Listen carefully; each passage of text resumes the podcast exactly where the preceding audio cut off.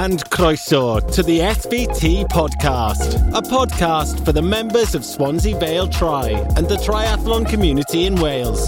Here to keep you entertained during those long swim, bike, and run sessions with the latest news and updates from within the club and the world of triathlon, along with some very poor banter. Now, grab that towel, switch on that fan, and listen to the podcast brought to you by the club with the best kit in Wales.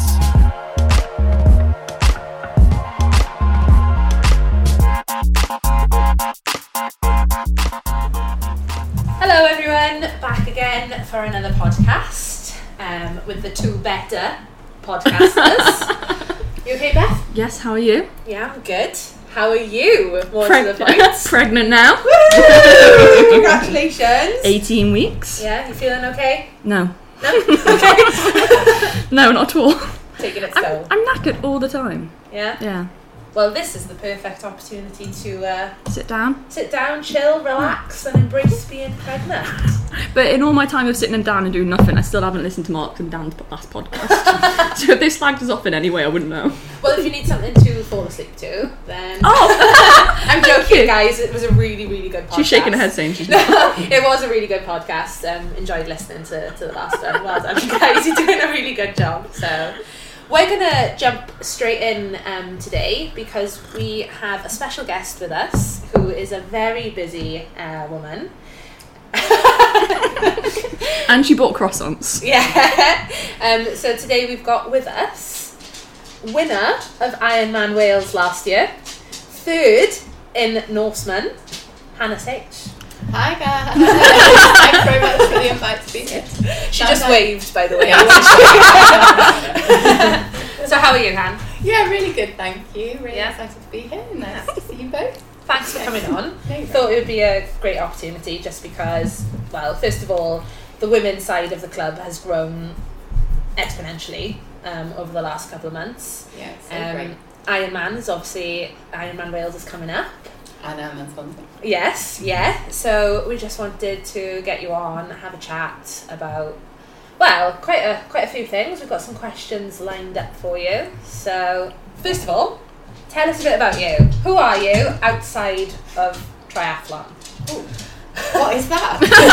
okay, so, um, yeah, I'm Hannah. Um, so I've lived in Wales with Matt, my husband, since like 2013. I was at Cardiff Uni doing medicine and um, we went and lived in Cornwall for a bit and then came back and essentially I just really love being outside and adventuring. So I'm a doctor, I do anaesthetics, so putting people to sleep for operations as my day job.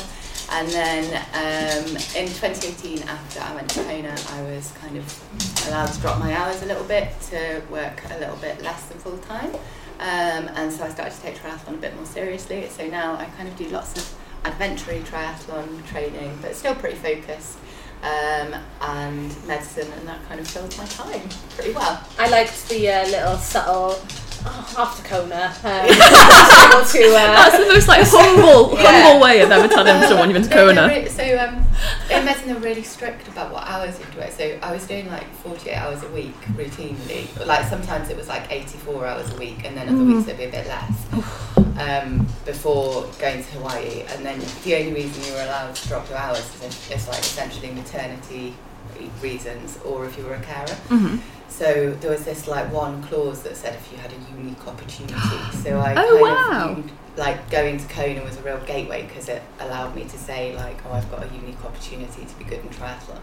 So now they just make me work 35 hours a week. So So does that was that just because you're an anaesthetist, or is it for any doctor? I think it's for any doctor, but they've like over the last seven years they've got much better, or five years or something. And it's easier to go less than full time now, um, and they're letting people do it for kind of well-being and lifestyle reasons Oh, that's really now, good. which Yeah. is really great because like 84 hours a week is just rubbish. It was really How, hard. yeah, how do you how live? to do that? well, you go to work, you eat, and you sleep, and you go back into work. Like it's very difficult. And then there's other kind of non-clinical. There's bits you're expected to do outside of your job on top of that as well. So Oh, is that like presentations and stuff? yeah, and those different kind of things? things. Wow, that's a lot. That's intense. Yeah, and that's not every week, but it's a, uh, So where Yeah. you're not you're not from Swansea though, are you? No, so I'm from Yorkshire, Yorkshire. originally, uh, like from near the North York Moors, so plenty of hills to on. I actually I used to row before I did triathlon, really? so I was usually found on a river. and then, um, Were you a sporty kid as well? Um, yeah, so I did rowing kind of throughout, like from the age of about 13, I started taking. it Explains why you're such a good swimmer as well. I don't know. there were some near drownings in the rowing. I fell in. You were forced to Um, learn how to swim well. yeah, then. precisely. Uh, and try and get back in the boat, which was always fun. Um, but yes, I'm from Yorkshire and uh, have been here since like 20, 2005, I think. Oh wow. Yeah, in Cardiff and then here. Would you consider this your home now, or Um, yes, but I, I mean, I, you're always going to call your childhood home like home. Yeah. Like my mum's still there in the same house, but yeah, definitely consider Swansea home and love being able to go into the mountains and like we've got so much around Swansea as well as the like beautiful bits of the Gower. Like we go into kind of the Brecon Beacons a lot and Carmarthenshire and Yeah. go to Pembrokeshire and North Oh, Wales a really lot, and. I love yeah love getting out in all of those places. so you work thirty five hours a week? Mm. Yeah. How often do you train hours wise? Would you say then? On top of that, It's quite variable, so probably something like 15 to 30. That's quite a big window. 30? my God. Especially if I've got a light week and work. So I try and be really flexible. So with work, I often, like my standard hours are like probably 7.45 I start until 5, half 5. Okay. And then um, on a long day, they're 12 and a half hour days. So you might do, you either do like one or two of them, or sometimes you do three in a row if it's the weekend. And then nights are 12 and a half hours as well. So if I've got long days and nights, I try and make that more like recovery days, which obviously probably alarm bells are already ringing for some people. Like nights are definitely not recovery. yeah. Um, but yeah, so I kind of fit it in and try and be really flexible with work and what works. And sometimes if you get stuck in work for longer, then you just Yeah. gotta you can't do your training, which So what does a normal life. training week look like then for you? um super variable. is the answer to that. so probably one or two turbo trainer sessions. I tend to do my more focused cycling on the turbo trainer, although I have been able to get out and do more focused stuff on the roads Yeah. the last few months, which has been really nice. And then try and do a good long ride with Matt every week. That's my husband, um, and that might include some efforts as well at the end, like hill reps or something. And then running wise, probably two to three runs. And um, I try not to stress too much about swimming because I think for me, the amount of work I'd need to put in to actually take real time off my Yeah. swim would be um, pretty Yeah. serious. So tend to do like two, maybe three swims a week. That's Um, still really That's good. still a lot. Yeah. yeah, like I, I That's mean, I so take good. it pretty seriously. Can Matt keep up with you on the bike? Um, Be yeah. honest. Yeah. So we did struggle a bit last year, and we found some ways because that's like one of my favourite things is going out for a nice long ride, like Yeah. you know, doing like seven or eight hours on the bike Oh, nice. in the middle of nowhere is probably my best bit of training. Um, so we kind of found ways to make it work, riding different bikes so that we can fit together. Um, but he's actually been really working really hard this year, and now we can do plenty Oh. of um, good cycles together. So he's training for Ironman Wales as well. Now. Oh, So, uh, amazing. oh, so Yeah. will you both do it this year? No, so I'm supporting. Okay. Uh, Oh, nice. So Matt's always Matt's done seven Ironman, so he's not like a no, not Ah. this. but Yeah. He's, uh, yeah, he's looking forward to it. Is it his first time doing Wales, or has he done No, Wales? I think it'll be his third Wales. He was meant to do it last year, and he actually got COVID the day before Oh. the race, so he's really looking forward to it. Right. Okay. So, Deirdre, um, Beth's dog is having a bit of fun, guys. So, um, so you're going to be supporting this year. yeah, I'm going to be supporting him in Wales, and everyone else. There must be how many guys have you got doing Wales? I don't actually know how many we've got doing Wales. I know we've got. They said the other day that we 132, 136 doing Swansea. Oh my gosh. Are you doing Swansea? No, um, it's too close to Norseman for me. Ah, yes. Yes. So you're doing Norseman. Yeah, so I Perfect introduction I into was to this. say, let's talk about Norseman because I don't. I, everyone knows Ironman Wales. I don't think that everyone really knows Norseman, how you get in, do. what it involves, but it's known as one of the most kind of it's Yeah. like a bucket list Yeah. extreme triathlon. So tell us what what is it? So is in Norway. It's probably like the original and kind of dubbed the hardest extreme triathlon. So you, it's Ironman length. So you get on a ferry and go out 3.8k into the middle of the fjord, and then you swim back. And the water temperature is really variable. So um, some years it's been like 10, 11 degrees.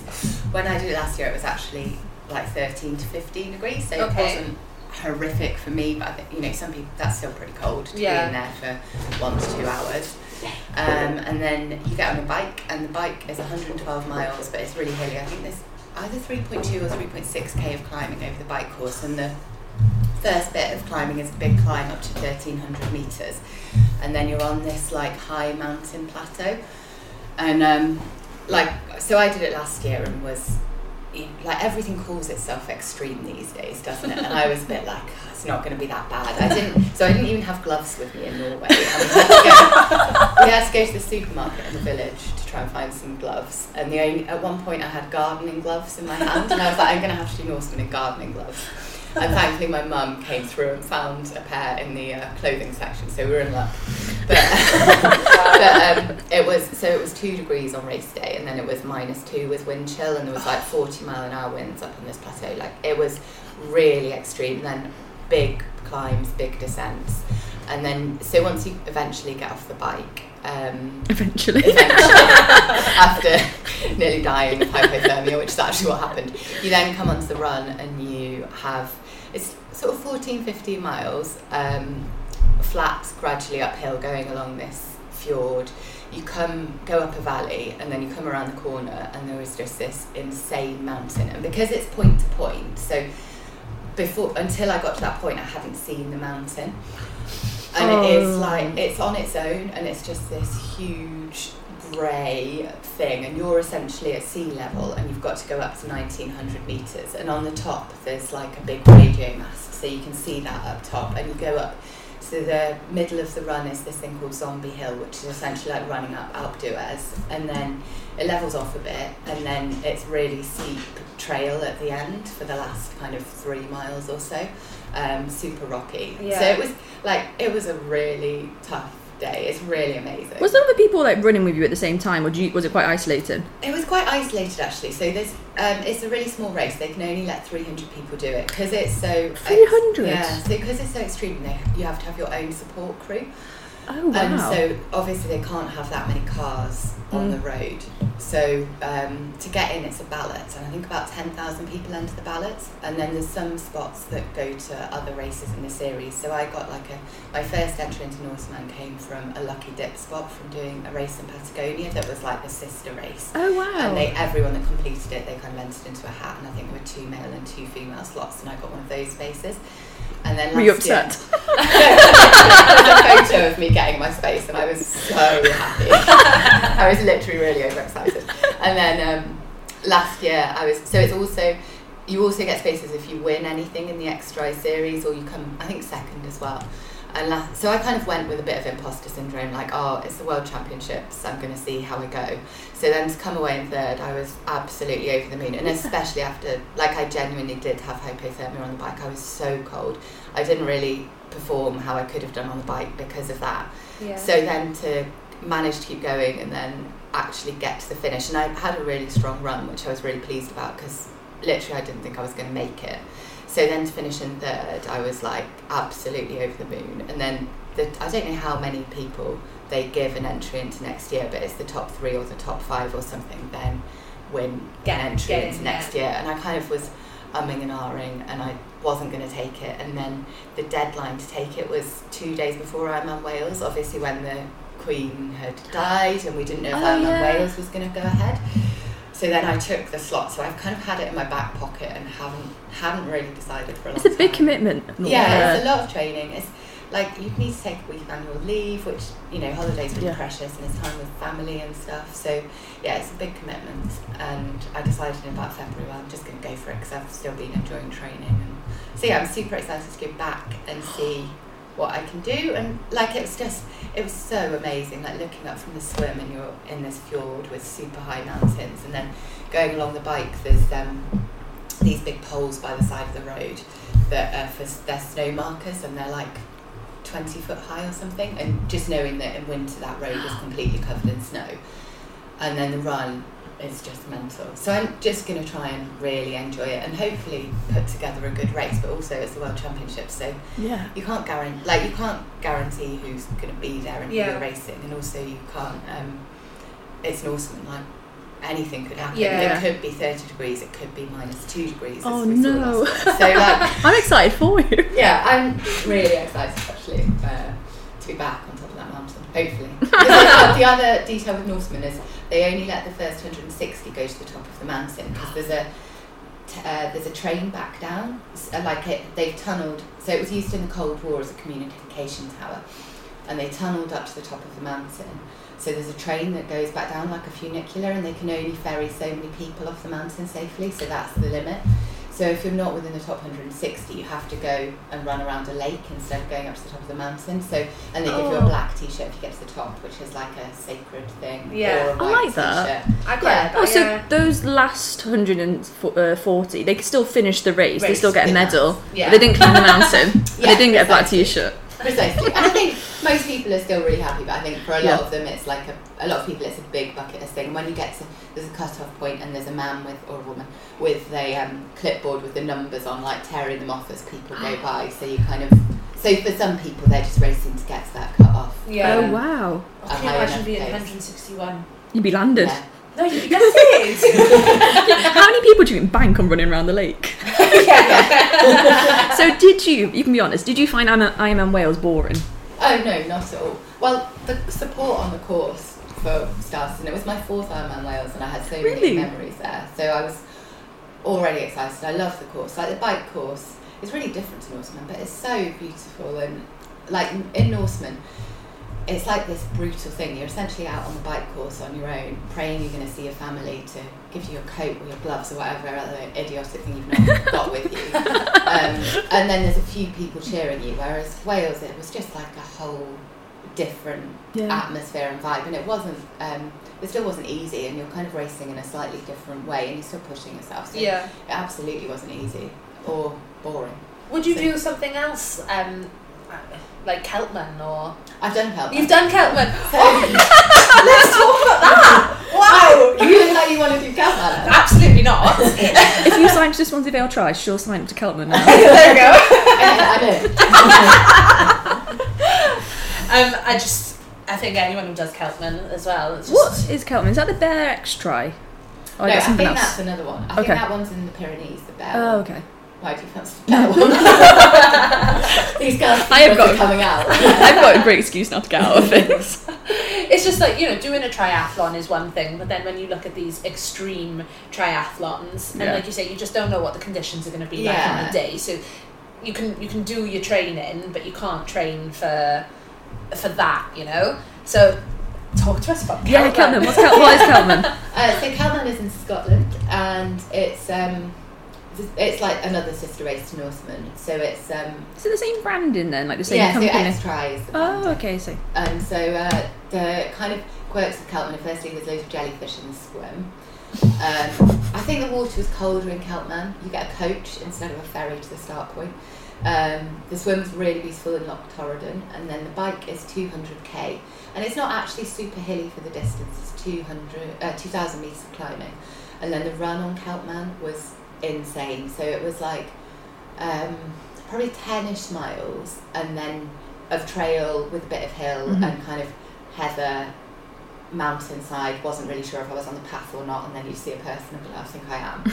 So it was pretty extreme. And then you go you pass this checkpoint and you go up into the proper mountains and you go over three big Scottish mountains. And it was like it's super steep. They've at the top of um, the first kind of climb they've got bagpipers playing like so there's these men in kilts and it's literally like kind of blowing down the valley too. So as you get closer, you can just hear these bagpipes, and it's the same as you come out of the swim and some drummers as well. So it's like really cool and Scottish. But then when once you get to the top, it's quite hard running. So it's like big boulders. I struggled as a. I'm not that technical. I like worry a lot about injuries and falling. Like I'm quite a wimp. So No, you're not. two- I, I was in the lead, and then these Oh, fair two enough. ladies, like, I mean, they looked like they were running on tarmac, and they absolutely weren't. They were just flying along. So Ailey, who actually then went on to win Norseman, and another lady whose name escaped me. They like, and Ailey's like a proper mountain goat, and so it was really a race in terms of like being quick. It was really a race for them, but the scenery was just out of this world. And then you come, so you go over the mountains, come down to this amazing lake in like a big um, kind of bowl amphitheatre of mountains, and then you run back along the trail and back to Torridon. And then the other really great thing about Celtman that I did get to experience is that they have ceilidh the night after, like, you know, two nights after the race, so you've recovered, not immediately post race. And apparently it's super fun. But because I did it in COVID, there was no ceilidh.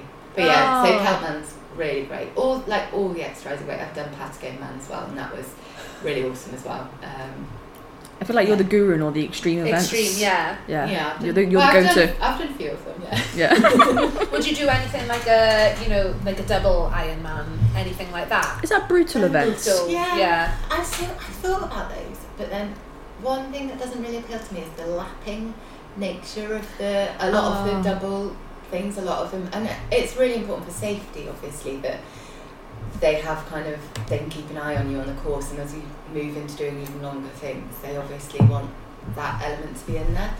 So I've kind of looked and then gone, oh no, I won't bother. But like maybe I would. The, so the kind of next extreme thing I'm doing, which is longer, is a cycle in the Pyrenees. Matt and I did Oh. it as a pair, and it's called the Trans Pyrenees, and it's like a full bike packing thing. So you've got a week to do um, a thousand miles across the Pyrenees and back When's that? uh, in October, September, October. So Right. for Matt, it's three weeks post Ironman. so he'll be walking that marathon, so give him a cheer. Um, but yeah, so it's like all the mountain passes and Pyrenees. you Oh, kind of have to make your own route and carry all your own stuff, and it's about five thousand meters of climbing a day. With yeah, and it's pro- it'll probably work out about two to three hundred miles a day. Um, so we're gonna we're taking sleeping bags and like um, mats, and we'll catch a few hours sleep a day, maybe once over the week. A few hours sleep a day.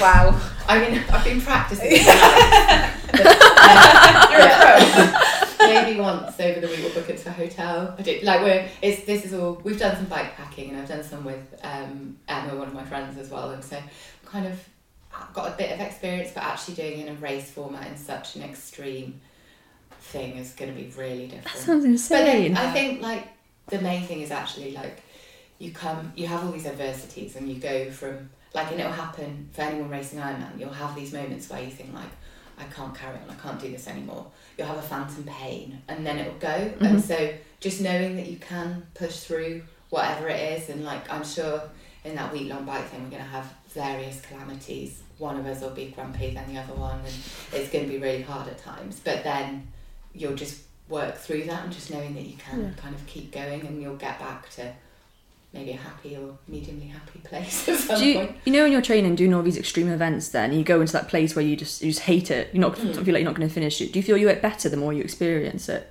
You definitely know that you can push through it and know that you can keep going Yeah. more. I don't know. I don't think it gets any easier. And it's the same with training. Like it just gets harder, doesn't it? Because you think get better, you've completed yeah. that, and then it just gets increased a notch. But yeah, definitely. And like I tend, I often draw on like when I've had a really hard training session or something, I do try and make a mental note of it that I did do it and I was able to do it. Mhm. And or sometimes like it's one of the things I always think about in a race is like I quite often so I used to work in A and E for quite a while and I'd quite often have a terrible day in work and cycle home at like two a.m. Thankfully with a colleague, but then sometimes in a race I'd be like, "Oh, you used to make it home from A and E at the end of every shift," and like just those little things yeah. get you through Yeah. the dark times. Little mantras. Yeah, precisely. do you, have, do you have a mantra you don't have to share it if you don't want to So Fine. sometimes I just like tell myself that I'm doing it because I get so worried about like not doing, you know, that I won't do it, and I'm like, oh, you're you're able to cycle at that power with that heart rate, like you're doing it. Just keep going. That's Yeah. something I often tell myself, and then, um, yeah, that's the main one really. I've tried to like invent more um, imaginative or catchy mantras, but that's kind of what I come back to when I'm actually in the midst of it. if that makes Yeah. Keeping it simple. Yeah, precisely. So Ironman Wales Yeah. last year. Let's talk about that. You took Yeah, the so- win. Yeah, so that was a a great day for me.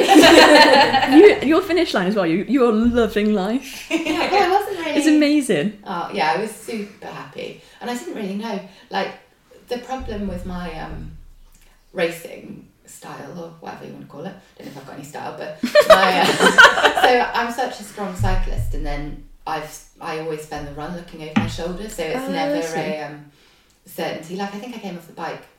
I I don't know how far ahead I was, but like a long way ahead, and then came at the end of the run. I was much less far ahead. What was And the so- um? Di- what was the distance between you and second place, or time? I don't know. I think it was like I think it went from like thirty five minutes to five minutes or something. Oh, okay. Like pretty like you know, I imagine anyone that saw the time gap when I came off the bike was like, Oh, she's got this in the bag and then actually was probably like, Oh my god, maybe she doesn't and then actually in the last lap of the run I got cramp. Oh no. And so there was like a moment where I was like, Oh my god, I'm gonna have to walk and then thankfully I stopped before full cramp had taken hold and gave it a massage and was able to carry on running. Yeah. Um, but yeah, so I was just so chuffed, and then it was great having like there were just so many people there supporting. It was so nice Yeah. Everyone out on the course was cheering. There were people from work that I didn't know that were going to be watching. Like you know, there were just more. it's like a local event. Yeah, and then once you get that, so Hannah, the um, cyclist that was cycling with me, was so nice, and like we were just chatting all the way around, and then Really? yeah, looking out for Shane Williams. That's how we I was like introducing her to my family. Um, so then having like being with her, and then I was like, hang on, if I get overtaken, I'm going to get a different biker. I don't want a different biker. and then um, like obviously all the SVT crew were like amazing. It was so nice seeing so many people and like cheering for them and them cheering for me, and it was like the mood was just great, and hopefully it was great for everyone, not just me, because it was. Yeah, Tenby was an amazing place to be last September, and I'm sure it will be this September. What's your biggest piece of advice for someone doing Ironman Wales for the first time? Um, try and so I think in terms of training, just try and enjoy the training because like remember it's a hobby. I think Yeah.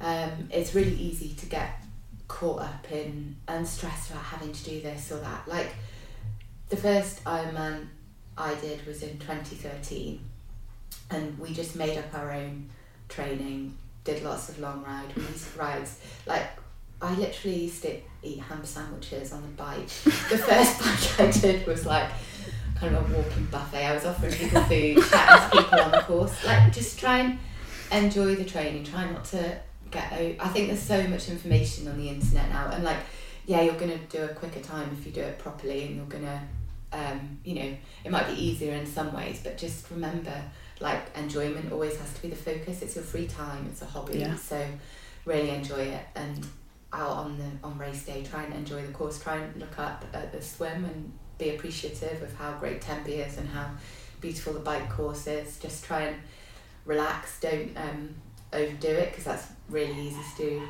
especially on the bike. I think you can get carried away especially on the hills and then try and enjoy the crowds on the run. And if you you know if you get to a position where you have to walk bits or um, whatever you need to do to get around just do it. Keep eating keep drinking and try and keep smiling and use all the crowd to get you around I guess probably I like no great advice No, but I No, think that's the best one. I think, and a lot of people always say, don't they? We we're not we're not being paid to do Yeah, this, so so you've got to enjoy it. Yeah. As soon as you stop enjoying something, I think you need to take a step back, don't you? Yeah, think, okay, well, well, why am I doing this then? Yeah. So yeah, yeah, it's gonna be a good day. Got a lot of people. I, I Yeah. think have we got first timers doing it? Have we? Or yeah, I don't think there's. first trimers? oh We'll edit that out. Actually, don't know. I don't know. I can't remember. There is definitely a few pe- new people. I think Alex Simpson's the first time he's doing it. Uh, Dan Grimshaw, I think he's not done Ironman. He's done a long course Oh, he- weekend. But he's not done. The full thing together yet, so that'd be good. Oh. yeah I can't think of anyone else. It'll be a brilliant weekend. Yeah. Long course. I'm excited for I'm Swansea. excited. yeah, Yeah. I wish I could watch Swansea I'm away Oh, yeah. it'd be, uh, it'd be great I'll And um, live stream it on the on Instagram so you can watch it from wherever you are. I'll be sure to do that So how did you kind of get? Obviously, you said about you you when you were younger you did a lot of rowing. So you've obviously got a bit of a sporty background. How did you then get into doing triathlon? Um, so I just used to run a bit for fitness and liked swimming. So when I was revising for my medical school finals, I used to disappear off to the pool in Cardiff. And my um, housemates would be like, Where have you been? You've been gone hours, Hannah. I'd be like, Oh, the slide pool was open. Like, go for a swim in the 50 metre pool and then go up and down the slide. Instead of revising. But um, yeah, so I just, like, I just did it for enjoyment. And then um, got I bought a bike that was it was just like a terrible mountain bike and just gone Taff Trail in Cardiff and then there was a sprint like a it was probably like a try a try or something happening in Card in uh, Wadebridge which is where my husband's from. So we decided we'd do that. And um, so I did it on my father-in-law's mountain bike. And um, yeah we were just and it was like a pool swim. Uh, can't remember how far the bike was and then some you know a shortish run. And then I just kind of got into it from there and just really enjoyed it and enjoyed all the training. And I think that's why I've been able to keep going for quite a while just because You enjoy it. yeah we kept it fun which is really nice So you you are coach, but aren't you? With is it horsepower coaching? yeah How many years? Tom at Yeah. Horsepower coach my coach How many years have you been doing that for? um so in 2019 I did the Patagonman and then once I got the Norseman slot and I actually decided to get a coach because so for two I've worked in Swansea for ages in the hospital here but I had to um, do some work in Cardiff for a couple of years and I kind of realised it was actually going to be really hard to keep the training volume that I was doing so I thought it might be good to try and switch to be doing things more efficiently um, so I decided to get a coach to try and manage Okay. like how um, you know basically start training properly and also to try and kind of see what I could do because I was doing pretty well but I thought well with the input of a coach I could probably do a lot better um, so yeah it's been really great working with Tom for the last two and a half years and um, yeah it's been really good and hopefully will have, well it did pay off last year and it's hopefully there's more to come Do you have any kind of goals for, for Norseman then, um, based on what you did last year? And So it was really amazing being third. As I said, I wasn't really expecting it.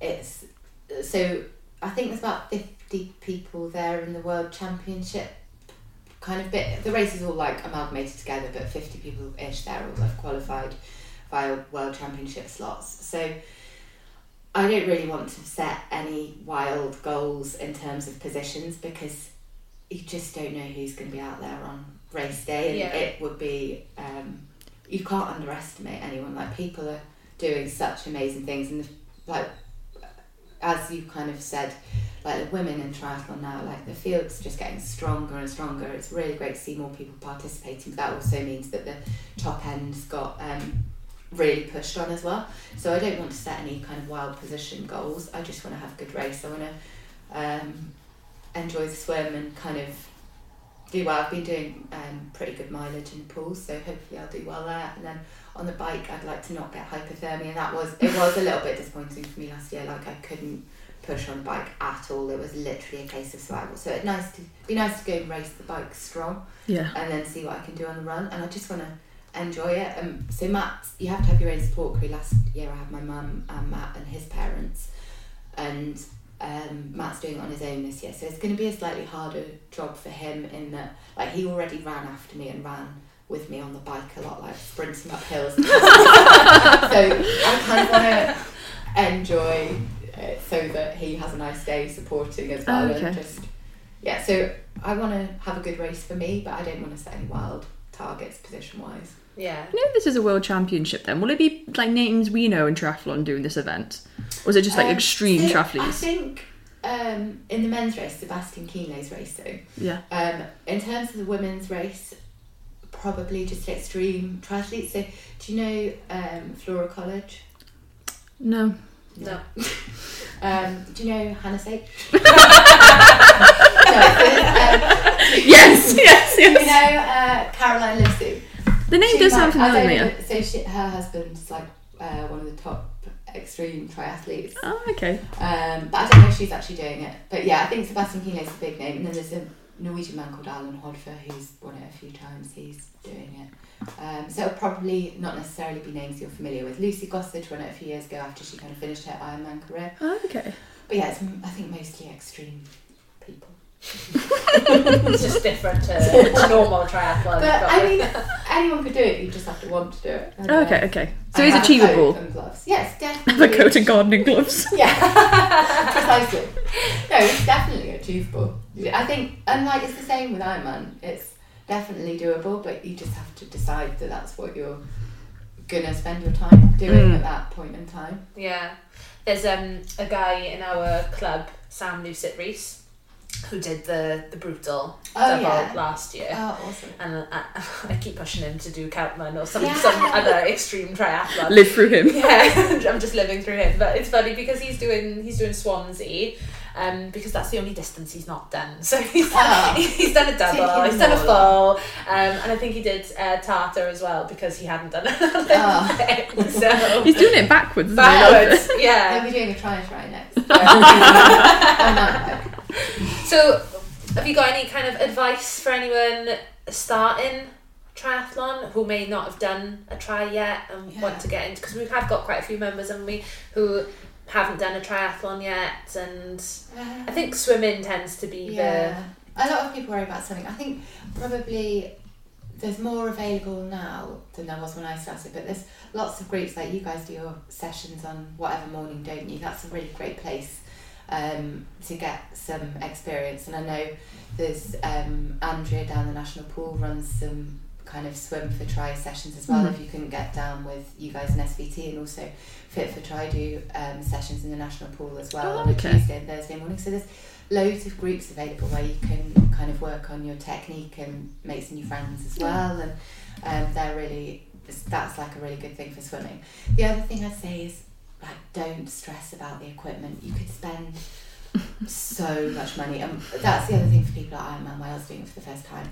Like you're gonna feel like a beginner because there's gonna be people with all the gear and absolutely do not worry about that. Like Yeah. it doesn't mean anything. It doesn't mean that you haven't done the training or that you're not capable of doing it. And that's the same when you start out. Like don't feel that you need to go out and buy the most expensive bike or wetsuit or Mhm. trainers. Like just being on the start line is really amazing and that's all that kind of really matters. And if you've got a old mountain bike that's fine. If you've got an old wetsuit or a borrowed wetsuit or anything else that's fine. And it's just about getting out there and giving it a try and then you can upgrade your gear as you go along if you want to. And if not then Yeah. that's fine too. So Yeah. yeah. Don't yeah. And uh, just enjoy it that's the uh, key isn't it So the most important question of all: when you join in SVT? Yeah. well, she's going to sign up to Celtman now. okay perfect well, uh, if you sign up for Celtman I'll sign up for SVT Absolutely No, not. Sorry. it's not happening. Oh, come on, Hannah. I should join SVT I'll, uh, I have worn a t-shirt today as you'll see We've got we've got photo evidence of Hannah. You know what? We'll just tell everyone you joined now. Yeah. I'll go home and sign up oh, she said it. I said she it, said it on the podcast, guys. But I'm also conflicted because I am a Fit for Try member. So Hey, am I allowed to be a dual member? Oh, yes, course, we've got course. members in multiple clubs. Yeah. Yeah, we're, we're not about that. You know, you can. Okay, I can split my loyalty. As long as you wear the kit. I've got my horsepower coaching kit. no, we do have a lot of members who are part of different clubs. They've got different coaches. Yeah, as long as you run with the us for cross country, there'll be no bad blood. Yeah. Oh yeah, I'd love to be cross country. Oh my gosh! You've got, the, you've got the dates, put them in the diary. I've got. I'll give you the dates. I can't say them on the I actually podcast yet, really but like to be cross country. on cross country last year was so good, was isn't great. it? I only went to one, but it was so good. Yeah. We had such big numbers. We got promoted. The girls did amazing. So this Oh, year, I really want to try and push to get even bigger numbers. Um, And the cross country is really hard as well. Yeah. but it's so much fun. It is so much fun. Like, I, I've got to say, the more I run, right, the more I dislike it. I have to admit, just because it just keeps getting Why do you harder. Um, just because it just keeps getting harder. I, I think my, my problem is with running. Um, I like doing it in a social environment. I, I like going out with my friends and doing these long runs. I really enjoy that part of it. Um, I'm not really into kind of doing events when it comes to running. Um, but yeah, like like you said earlier, it never gets easier, does Yeah. it? Because But I think you hit the nail on the head there. Like you have to, with each sport, you kind of have to work out what it is you enjoy, and if you enjoy the social aspect, then you can work that into your runs, can't you? Yeah.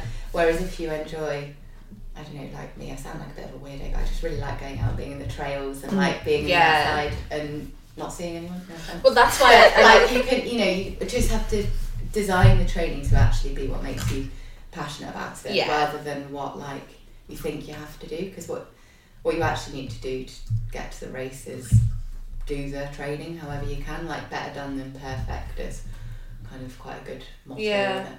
I mean, what I've done this year, I'm, I'm not really doing any events this year, but I did um, Swansea Half Marathon and ran it with with the girls. Yeah. Um, ran it with Rachel, who got her sub two hours. Oh, very nice. So, it was so nice Yeah. to be a part of that, you Yeah. know. But that's why I like cross country because it's just it's great. It's so it's social. Everyone's smiling at each other. Well, most people are smiling at each other, supporting each other. I just I love cross country. I think I think it's so much fun. So yeah, we'll see you Yeah. see you there. Country day. and if we can get uh, more girls involved. Yeah. It's a good. It doesn't matter what speed you go. No. I'll walk with someone. last last year for the last fixture was it Yeah. we were really low on numbers um and Do you know um, Ian's wife Kelly? No. She was basically she was doing teas Was and she was the coffee. hero? she was the hero but I, I mean, she would have been the hero doing teas and coffee as well. Yeah. well yeah that you know she she's always there supporting um she makes the most amazing biscoff balls Oh, um we were one person down oh, so she she stepped I don't think she really had a ah. choice with Jordan did she like I was like get on but yeah she stepped up and she she ran it and no training, no nothing. nothing And she didn't even come last place. No. So Amazing. not that there's anything wrong. No, no, I'm so sorry. I'm so sorry. Hey, that is really great. So Kelly's a firm fixture for next year then. Yeah, definitely. We Might No need to get uh, Lauren and Joe involved as well. I'm, so I'm trying to get them to sign up to be a relay team for Swansea Sprint. Oh yeah, nice. So I made a WhatsApp team, WhatsApp group, called it Swansea Sprint, and then I was going to leave. I thought, no, they need a team I'm captain. putting a face here because you're like the director now. She's pregnant, she can't do anything. She just thinks she can boss everyone around. I was like, guys, I'll be your team captain. We can do this. And it's just no one replies in the chat. it's all silence. It's Just, just me going, the link's open. Come on, let's sign up. Let's do this. No. no. So just, I mean, we'll we'll close up. We know that you're really busy. Um, going away on Yeah, Monday. getting ready to go on holiday. Lots to sort out. What's been your favourite race then? Oh, that's a tough question. Um, so the race I did in sorry, long pause. So Patagonia was really amazing. It was really special because Matt and I did we didn't do it together, but we um, were both racing, and so that was really amazing. And oh, how do you pick favourites? I'll just say Ironman Wales because it was like Ironman You won Wales it! was like the most joyful Yeah. Yeah. Definitely, by a long way, because it was just amazing and like everyone that was cheering for me, thanks so much. And, Like literally, I will never forget that day. Like you say, my smile over the finish line was massive, and that, like literally, I smiled like that for days. Like people to put up with me. um, so yeah, Ironman Wales, but there's been some other really great things along the way, and especially because Matt and I do so much of our training together. Like, got some really special memories with him as well. Like, we did Breca swim run hmm as a team in the Lake District, and that was like a really cool day, and we won that. So that was like really nice to be on the podium with Matt. That was just like awesome. And we did another extreme one called Triathlon X, and I wouldn't to say we nearly died, but it was really miserable weather, like so rainy. Was that a swim run? No, it was a run, uh, a triathlon, Oh, okay, so um, but an extreme one in the Lake District, and we um, finished that together, and that was really Oh, special. And yeah. also our first time in Wales in 2013, we managed to cross the line together. Kind of, Oh, I think I'd overtaken him on the run and was five minutes ahead, and I was like, well. We did all our training together. Like, Let's finish it let's together. finish it together, and so that was really special as well. So that's really sweet. yeah, so some like really special memories with Matt, and then on my own, like Ironman Wales last Yeah. year, and like I said when I turned down my Kona slot, slot like that will never be beaten. There'll never be a Oh, okay. more joyful day in triathlon. Yeah. I think. You talk about these sweet memories of you know racing with Matt. The one time I've raced with my husband, um, he did. He only really did it with me because it was my first multi-sport Aw. event, and I was really I nervous. that's gonna be a bad story. and um, he he cycled with me, ran with me the whole way, And then she betrayed him. And then we get to the end, and there's all of SVT cheering us on, and Jordan just shouts, "Sprint!" so I literally booted him out of the way, and I just headed for the finish line, and I beat him. great memories, great, great memories. That's definitely going to be his best day in triathlon. Do you remember when I beat you? but every um other kind of race that we've done since then, where we've been together, he's beat me, so it's, uh, so it's okay. Fair enough. You let him have them ones. yeah. So you turned down your Kona slot. Yeah, so I I've been to Kona before and it was amazing and my family came to watch and I kind of I mean I don't know how I would have done. I've trained very differently. I'm a very different athlete now, so maybe I could have done something incredible, but I kind of felt like the cost and Yeah.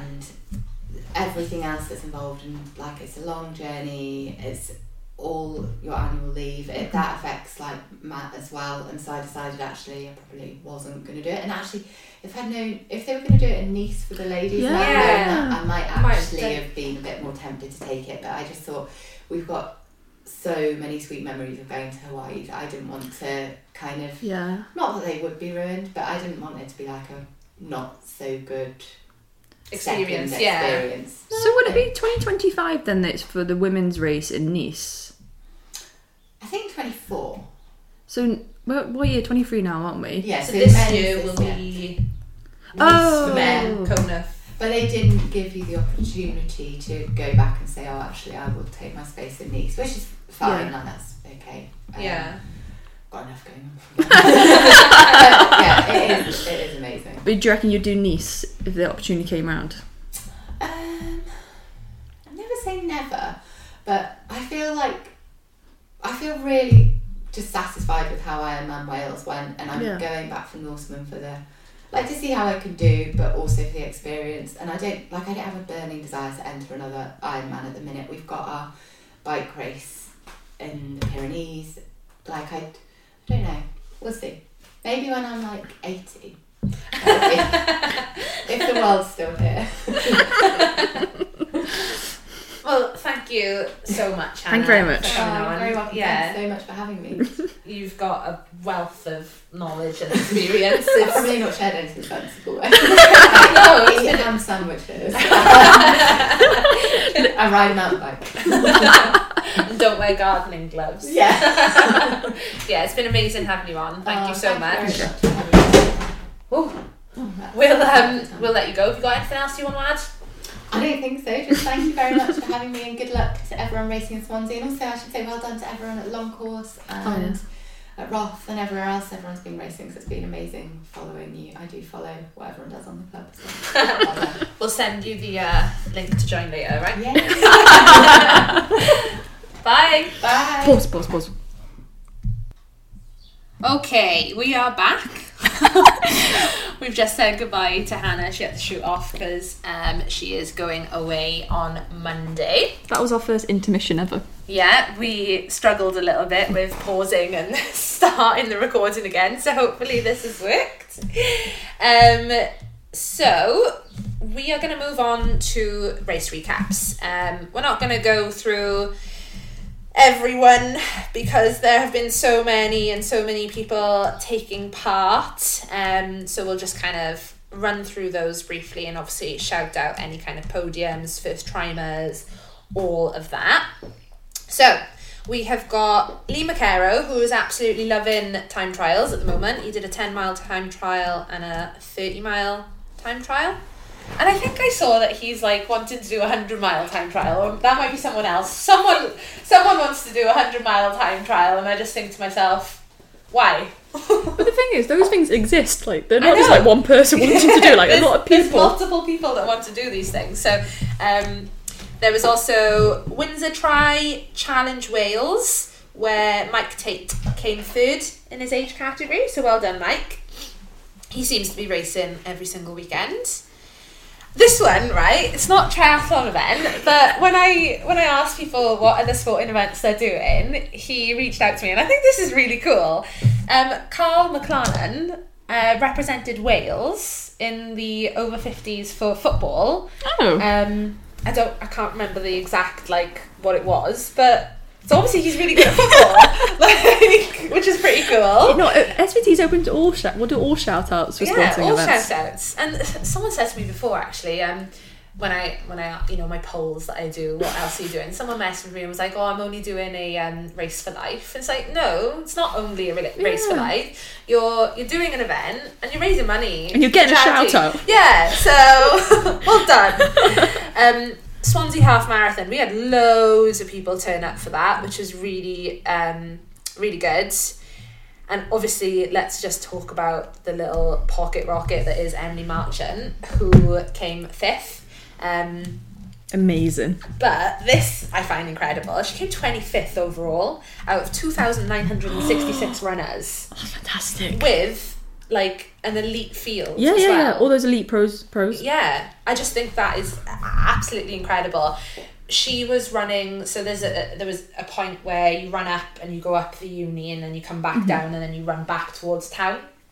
And um, we, we were running and she was she was coming back. She was just smiling. She waved and I was just like, "How are you? How are you running at that pace and able to acknowledge what is going on around you?" But um, she's just humble as ever, isn't Yes. she? But absolutely amazing performance as per from Emily. So well done, and obviously well done to everyone else who took part. There was the castles relay. Do you know what this is? Have you heard of this? Do you know what this is? No, tell me about it. So it's a relay. um, I think it's over a 24 hour period. I can't tell you where it starts and where it finishes, which I probably should have had a look into. Um, but we had a few members take part. Four, they were representing different clubs because SVT is not part of it, but um, Is it for affiliated running clubs? it is, yes. Um, but Scott Roos, Iestyn Evans, Dan Evans, um, they all took part for, for Leaf Harriers. Nice. And then also Claire Walters, she did it for Talbot, and she was the stage seven winner. It's like Tour de France. I know. Tour de France for runners. Um, so well done, guys, uh, for doing that. Here we go. Paul Egan, Plenty Race for Life. Ah. Shout out for you, Paul. Well done. um, Fishguard Sprint, Mark Davis, he came first in his age category. Uh, we had Ironman Staffordshire, 70.3. Uh, Endure 24, Kelly Williams took part in that. She was explaining what that is. And I've forgotten already. it's basically a running event. Um, you run and then you rest, and then you run and then you rest, but for 24 hours. Is it the laps? You do the same lap each time? I think I think so. It sounded really really difficult, um, but she was she was buzzing that she she managed to complete that. So well done. Um, Nuki triathlon, Cotswold swim. Alex John came fourth in the five k. Um, was a really really hot swim apparently. Um, dragon rides. I think diff- there was different distances for the dragon ride. Um, some were called dragon, like, some were um, called something else. I think the Dragon Ride's like an ultra of, run- of biking Of events. bi- yeah, yeah. Um, and I think a few members did like the the top end distance. So fair play indeed. Um, Ironman Luxembourg seventy point three. That was Claire Mosley's first seventy point three, and she absolutely smashed it. Bearing in mind, I mentioned this in the group the other day. She has ran for one thousand consecutive days. Fair play. Fair It's, play. I think it started with a January, a red Oh, January really? run every day. And she was like, I'm just going to keep going. And she's had that attitude now for the last thousand days. That's very impressive. Like, I'm in awe. It's, it's mad, isn't it? And the fact that she's done like so many events as well. And like ran the day afterwards. Yeah. Fair play. Fair play. um, she was saying about, do you remember when we had that really bad storm? Oh, um, and the name. I can't remember several names for all these storms, but she was saying how um, she was checking the weather forecast and like the storm was due to hit us at like a certain time. so she set her alarm and like went out running at like 1 2 a.m. to make sure that she got her running That's because for the rest of the day it was supposed to be like really, really bad. So yeah, that is commitment. Do treadmill runs count?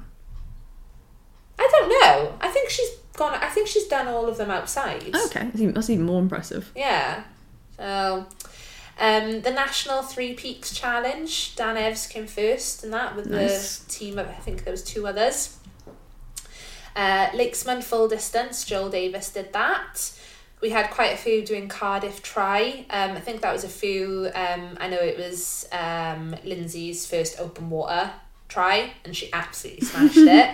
Um, some great photos. I think she can win Picture of the Year. This is a new award. I just Yeah. created. So, Picture of the Year 2023. She throws a good shaka. She can spot the camera. She knows she knows when it's coming up. She does take a really good picture in fairness. Um, there was also Cardiff Duathlon the same day. Um, the Cardiff Swim as well, that was the same day. Then there's the Cotswolds 24 hour tough runner. I'm not actually sure what that event was, but John Hewson took part in that. And John Hewson's name keeps popping up for like all of these events as well. Like he's he's another uh, Mike Tate. He's just doing stuff every single weekend. Um, the Gower Sportive, that looked like a good one. Uh, the Round Sheffield Run, Porthcawl 10k, and Long Course Weekend. So it has been a really, really busy um, couple of weeks for events. Just to talk about Long Course Weekend, we do have some really amazing performances here. So Did on podium? we'll get, we'll get on to that. Um, so Alistair Massey, he got third place um, individual for the 70 mile bike. Um, so well done. Sean Slyman got first place individual for the 112 mile bike. Very cool. Absolutely amazing. Then um, Jordan Fagoni, he Jordan Fagoni. he's a recent member. He got third place in the half distance. Yeah. Hmm. So amazing. Kept that quiet. Like I, I posted it I everywhere. literally I'd be posting it everywhere as well. Um, I make a event on Spond and email everyone about it. Craig Jones, he got third place in the marathon and fourth overall for the weekend. nice. So absolutely amazing. And then of course Emily Marchand. The champion. The people's champion. she is. She is the people's champion. She got first place in the marathon. She defended her title Yeah. um, from last year and she got third place overall for the for the full weekend. But now she's de- now she's gonna have to do it next year. I mean, does she? Does she have to do it? Yeah, no, I feel like you've got to defend it for three years. yeah, absolutely incredible. That that picture of her like with the tape and she's just approaching it and she's just like so happy. Oh god, she's just yeah, she's inspirational and she's just so humble. And I said this on her on her um Instagram post. She's just such a nice person. She cheers everyone on Yeah. you know, when people are doing other events, she's there, um, supporting, cheering, congratulating, and it's just it's just nice, you know. It's- Very yeah. humble. She is a very humble. Um, and finally, challenge Roth. Oh, we've spoken about this. So we had a few members um, do challenge Roth. We had Conrad, Sheridan, who those two, Conrad and Sheridan, they did challenge Roth, and then a week later do bloody long course weekend full distance. So everyone do challenge Roth. It's not that hard.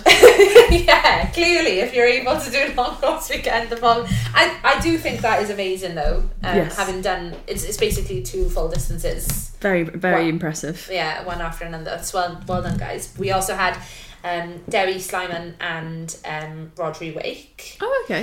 um, and also Amy and Paul Seppman, who we caught up with earlier this week. Um, we had a, a, a chat with them about their experience. So we're gonna try and just drop that in here right now. Yes, something recorded previously. Yeah, pre-recorded conversations. So here it is. Hi guys. So we've got Amy and Paul Seppman with us today to talk about Challenge Roth. How are you? Exhausted. uh, no, we're good, thank you. Um, All Yeah. recovered? um, I thought so until the whale swim last night, and 400 metres into that, I thought, oh, if I mis- misjudged this a bit. and then we went for a ride this morning, and yeah, that was still a bit uh, Yeah, I was. You told me we were going on a nice, gentle, easy coffee ride, and then on the way home, I looked down. I was doing my average speed for the ride was like 17 and a half miles per hour. I s- slowed down then. I was cooked. I feel like you guys don't ever stop. Um, yeah, I think getting a bit too old for this as well, aren't we? Probably. Well, you, you can speak for yourself. I'm not 40 yet. I got. I still got a couple of months yet. Congratulations, though. Congratulations. Thank you, thank you. It's been um, it's been a busy couple of months, but uh, we got Swansea seventy point three coming up in two weeks' time. Have you actually? Yeah. Oh my god! Do you guys ever take a break? and we, we were thinking about another cheeky cheeky event towards the end of the year, but I don't think that's going to happen. I think you should do it. Yeah, why not? No, but I want a new bike, so I kind of feel like I need to sign up to something so I can justify buying a new bike. When you say a cheeky event, is that like Probably Ironman Wales. I know, is that like a full distance? So we were like look, we were looking at Barcelona, that sold out. right. Okay. and then we were looking at Wales, and that sold out. I was not looking at Wales just to put it out there. Okay. Because Um, this is not the we that includes me. A coup uh, well, a lot of friends who we were out in Roth with, they are doing Portugal, which is towards the end of October. Um, but there's also a half on the same day. But we did go cycling in Lanzarote la- around Yeah, that time. that last time year, last so, year we had like five days because five days just you and me is enough, innit? Yeah. And we did five days. we did five days of cycling, and it was lovely. It was really nice. So Yeah. we're tempted to do that again, just as a bit of a social. So it'll be something around that time, but we don't know what. Yeah. But um, yeah, after Swansea, we might just have a Take it Days. easy, is it? two days rest. And I don't believe you. I know. I don't believe you in one bit. Okay, so today we just want to ask you some questions about Roth, really experiences. If you enjoyed, would you do it again? Fave parts, worst parts, things like that. Because So we've, we've got quite a lot of members in the club doing it next year. Okay. Um, so yeah, just we want to know. This is like a hints and tips it. guide to them. Yeah. So let's start from the start. How was it getting out there? Um, Sorry, we've got a list of questions. We've not followed oh, this in chronological order. so if you'd sent me the questions, maybe I could have prepared. So I know, this is going to be very off I the just cuff. sent them to me, and I thought there was no point because you, you would know the answers. We want to put you on the spot. Uh, listeners, I apologise for advance. and, uh, and also, I thought I was going to be doing this with Mark Dan, so I'm a bit. Oh wow! we'll edit that out. okay, first off, But you are question. asking the wrong person because Paul's done it twice now and still has no idea how he got there or what he did. And when we were standing there and I said to him, Where's T2? And he went, Oh, T1 and T2 are in the same place. I was like, They're not. I said, You've done this race. They're not in the same place. They are, they're about half an hour train journey apart. Are they? Yeah, logistics is logistics is, is difficult on the face of it, but actually really easy having done it. So Right. you think it's harder than it is, Okay. but Okay. actually it's really it's It- it- actually it- really It, simple. it sounds difficult, isn't it? But Yeah. um, When did you do it? Not obviously last year. When did you do it? uh, 2019. So the first time I did it, um, we stayed a little bit closer to Roth.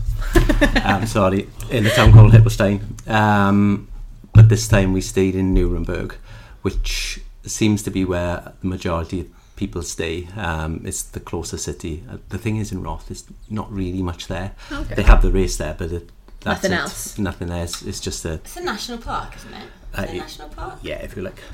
Um, so the majority of people come in from Nuremberg. Um, it's di- difficult, but The trains are easy and simple, Yes. um, and easy to navigate. So I would say that's easy. I would say that because we were talking about how far we like walked on the day before when we racked our bikes and stuff and what we did, and actually. Even though they were quite far apart and it felt like we were on our feet for a lot of the day, we only did, my watch only told me that I did 10,000 steps, which is probably less than I did kind of on transition day for Wales, walking because we were in Kill Park and walking back and forth, forth because we kind of spent a lot of time sitting down, sat on the train, you know, s- sat down watching, um, listening to the briefing, sat down having lunch in the like expo area. So yeah, it's not. It's it is easy to do. It just doesn't. When you look at it on like as an overview, it just doesn't look that simple. But it, But re- but Yeah. it really Once yeah. is. It is. It really is simple, and you can ask anyone, and they'll tell you which train station to go to and what train to get on, and yeah, Okay. it's super simple. Yeah. everything's a train ride, but it's a really easy train ride, isn't it? Yeah. And top tip: nobody checks your tickets. we obviously bought tickets for every single train. Every single chain. Insider info there, everyone. Okay, okay. we- First question. This is for you, Who's you? Paul. Okay. Who won long course weekend swim between you and Neo? Next question. Okay, fair enough. Would you do Roth again? So third time for you, second time for you. Um, absolutely. Nice. So I had a good race um, because I beat my time last time, and this was a PB for me overall on long course. But I have to be honest, it's the favourite favourite race I've done. It was just Even above Wales. even above Wales. It was it was just an event on steroids. Everything was just Yeah. phenomenal. Um, from the day we got there, the expos are just huge and fantastic, and they've just got a lot of good stalls And all the there. pros, there was loads of pros in the expo Yeah. when they're walking Oh, around, okay. and all they go to their different sponsors as well. So they were on like Hoka and they were on Canyon. And, Absolutely, okay. Yeah, and they're all approachable. I mean, it- Mag- Magnus Ditlev signed one of the boys' ass cheek. Joe Skipper signed the other one. Um, I was definitely on a stag. it was me and seven boys. I was hundred percent on a stag do. And when he got his bum out, that cemented it for me. What a lad's holiday. yeah, lads' holiday. proper lads holiday. It did look amazing from like all the coverage and like people's Instagram stories and stuff. It looked incredible. It was hot. It was the heat. I was my biggest fear. I think when we turned up, when we got to Nuremberg on the first day, and we got off the plane, and the heat just hit us all. And like, if you actually go on holiday to sit on the beach, that's such a nice feeling. But when you know you're gonna have to like do an Ironman distance in that heat, that heat just kind of went poof, and I just thought, oh my god, how on ah. earth will I ever run in this? But I think you just kind of acclimatise to it. And then the other thing I would say was we because we were in the city. I think in the city there's just no air and it's Yeah. very still. But actually, when we got out into Roth, there was a bit more air, and a bit more. Mm. I wouldn't say there was much of a breeze, but it just it wasn't quite so stagnant. Hmm. Um, yeah, because you don't get the opportunity Yeah. to train in those kind of conditions no, here, not do at all. you? The heat. I I think it wasn't my biggest fear until I turned up, and then the heat was my biggest fear. Really? So my biggest fear going into Roth, and this is a big thing, and I think I at the time when I said yeah I'd do it, I didn't really think about it enough. Was that it's a 15 hour cut off, which is Ironman 17 hours. Oh, okay. So Roth is 15, and that for me was the thing that was driving my training because I knew that my running wasn't good enough. I that I needed to have a really good bike. Yeah. So I really, really focused on um, making sure I could get under seven hours on my bike time to give myself at least six hours. for the run then. Because I, knew that I had to have it to make the cut off. What's Yeah. the bike course like? Comparing it to something like Ironman So Wales. So it wasn't. So uh, everyone was like, "Oh, it's, so Roth should be nice, isn't it? Just a rolling bike course." And I was expecting to be kind of rolling up and down, but it's not. Fifteen hundred meters of climbing. is it spread out though, or is it like? It, it's, it's hilly. It's there's two big climbs, but Yeah. they're not really big, big compared to what we used to. no. What makes it a quick course is the road surfaces. Oh, they're lovely. Oh. yeah, Are they? Yeah, they're lovely. It's like you like, feel like you're purring as you're getting over. it. Honestly. but what I would say about Roth was um, the hills um, followed the laws of convention because when they came up, they came down the other side. But sometimes I feel in Wales when you go up a hill, you then go up another one, and then you go up another one. so um, it was a lovely bike course. I loved it. And one of the hills is Solarberg. And you just don't, you don't even realise it's a hill, and that's probably the hardest hill. But it's just so emotional. I cried going up it because it's just. I was like, I'm not going to cry, I'm not going to cry, and then by halfway up, I was just tears coming down my face. It's just so emotional. So they're two big hill climbs in it. So yeah, there's a few hills. The, the Solarberg is one. The other one is Greding, um, which I think is a little bit steeper than Solarberg, but um, again, it's really good sport. Ah, Um, could you compare it to any hills or like hills around here that people would know of? Um, Like Heartbreak We Hill, did, something. um, oh, Shit. Shut up! broke something. Um, I, I I, don't know if they can cut that bit out anymore. We're gonna have to start again. I didn't swear. You did. What did I say? It's all right. We swear all the time. It's didn't fine. swear. You said shit. That's not swearing. Jesus Christ! Give us an example of a swear word. I thought that, I thought I fucked up there. Sorry. Um, Sorry, um, any hills you could compare it to here? I, Greding, I think, is probably similar to Cray. We did a lot. All my big bikes were up over Cray Res, and that was perfect. That was I more think. than enough, Yeah. I think that was absolutely perfect. Up Okay. over Cray, down the other side, and then we went back through Carmarthen, Llandeilo, back through. Llandilo, you know, Llandudley, so- down oh, Carmarthen, Anyway, yeah. West Wales was great. Beautiful part of the world. So that would be a good training route for someone training. It was someone a really training. good training route. I thought it was perfect. And when I got on the ride, I thought uh, we did exactly the right route for the training route. It was Oh, great. nice. Um, yeah, but on the 50, 50 now cut off thing, the only thing I would say is I'm not sure how strict they are because when I was standing to go into the swim, I was talking to some girls. I was talking to three girls who'd actually flown over from Canada to do the race. Like there was so many different countries there. It was amazing. Um, and they said it's not 50 now to cross the finish line. They said there's a cut off at one point of the run. When you get to 18 miles on the run, you need to be past that point at 10 past 9. And as long as you pass that point at 10 past Then 9, it's- you could walk the rest and you'll Ah, be fine. okay. But I've looked online, I can't, You see can't see that anywhere, but they reckon they spoke to someone and that's what they were told. Yeah. And someone else messaged me to say they did see a last finisher time at 16 something, so possibly it's Oh, not okay. as tight as it was. But in my head, I had gone for that 15 hour That's cut good. off, and so that's what I Sometimes it's better achieve. to have that though, isn't it? Because Yeah. you've got like a specific goal then, Yeah. and you know that you. And that- obviously, you made sure that you did a really good bike. I knew I had to. Yeah. That's the. I think in training, I just knew I had to have a decent bike because I'm not a good enough runner to have made up the time. Ah, so your last time, last four you did, did you manage the 15 hours in that? No, no, definitely not in Wales. Um, Wales is brutal though. so probably just around around, around about 15 hours for the two t- last time. Was it two Outlaw? times the Outlaw, yeah. What times did you both do? What did you get? Uh, 11, 21. Nice. And 14:38. Excellent. Amazing. Yeah, Yeah. we were pleased. But the run isn't flat either. the last, the last four miles of the run is like uphill on cobblestone. Paul, is the run flat? So I thought it. He said to me, the run is flat. I was like, the run's flat, it's fine. It's just up and down a canal. It's going to be flat. And then the last four miles, I was like, what is this? Why is this a hill here? and, and this is the bad part Amy said, Did you actually do this before? Yeah, because you, you know when you told me you came to off with the boys, where did you actually go? Because in my head it was really flat, and even I was running up the forest thinking, oh, I can't remember any of this. Amy's gonna be so angry. Like, he was Basically, yeah. useless. Like I have so many questions, and he couldn't answer any of them. So in the end, I just asked his friend Di. Yeah, shout out, Di Morgan, shout out, please. For answering all my annoying questions. Thank you. Um, yeah, he was useless. Couldn't answer a single question about anything. okay. And the swim, that's in a Canal. canal. Canal. Lovely. The swim was lovely. It's a deep water start, which is a little bit unnerving. I think if you're a bit nervous in the swim, but if you hang on to the right of the bank, you can put your feet down. Okay. So what I found was I did hang on to the right of the bank, and I probably I wish that I hadn't in hindsight because then it was really scrummy because there was loads of people in the same place. Yeah. So getting going in the swim was really scrummy, and I was in the women's wave, and I still found it quite aggressive. So there's um, carry on. The woman's wave, men. So how does it work? I'm imagining there's pro. pro. So, Right. Pro men, pro women, um, female. But what they ask you to do when you enter is put your estimated finishing time down. And they put the quickers off first then. So they set you off in five minute waves. Um, but in fairness, it works really well. Yeah. It does, does But it? do you know what they did?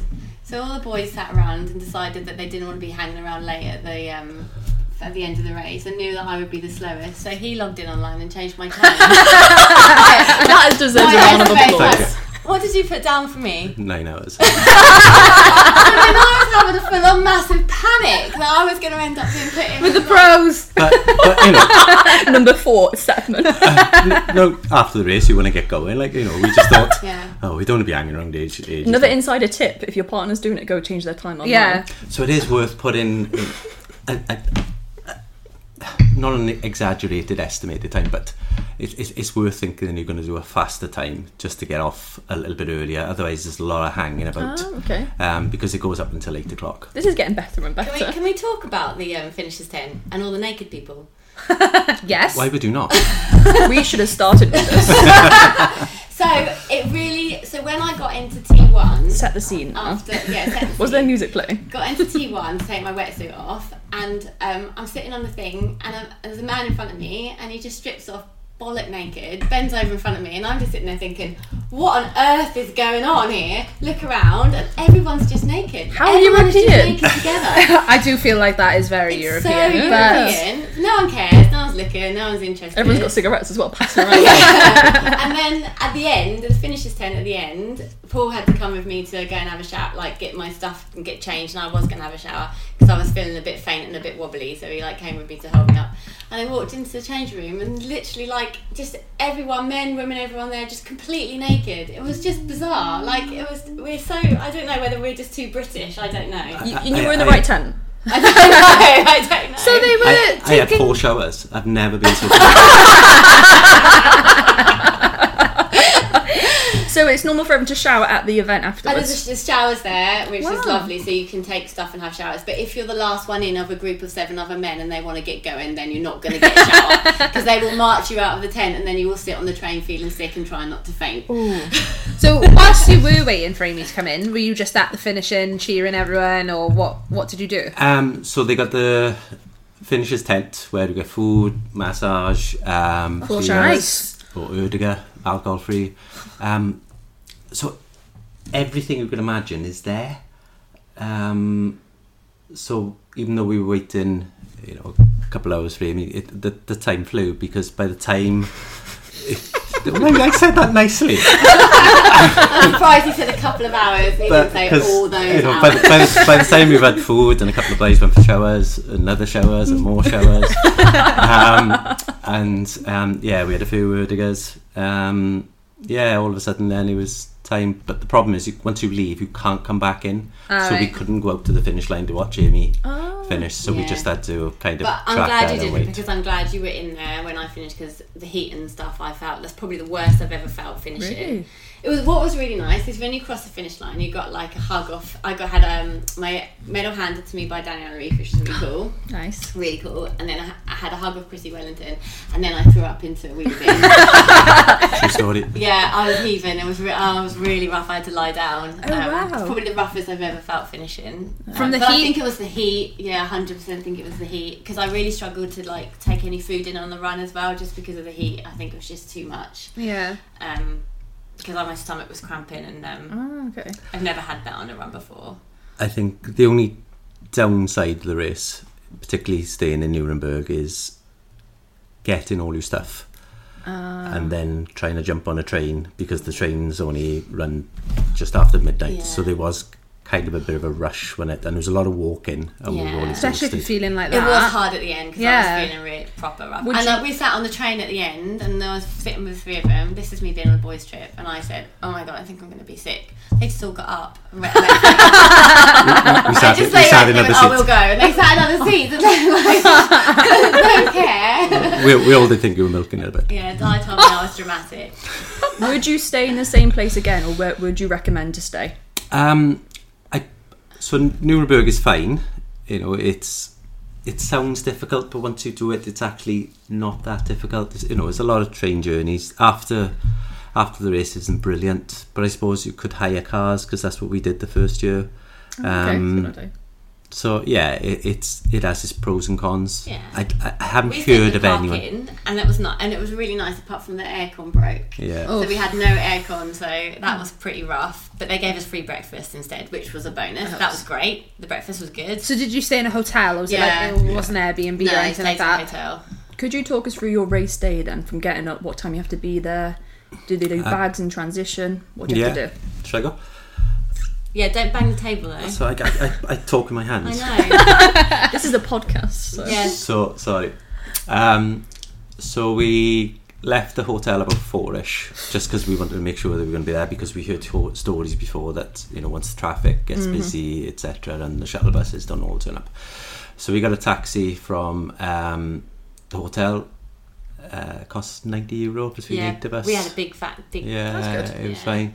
Um, you know, just put the food on the bike because we racked the day before.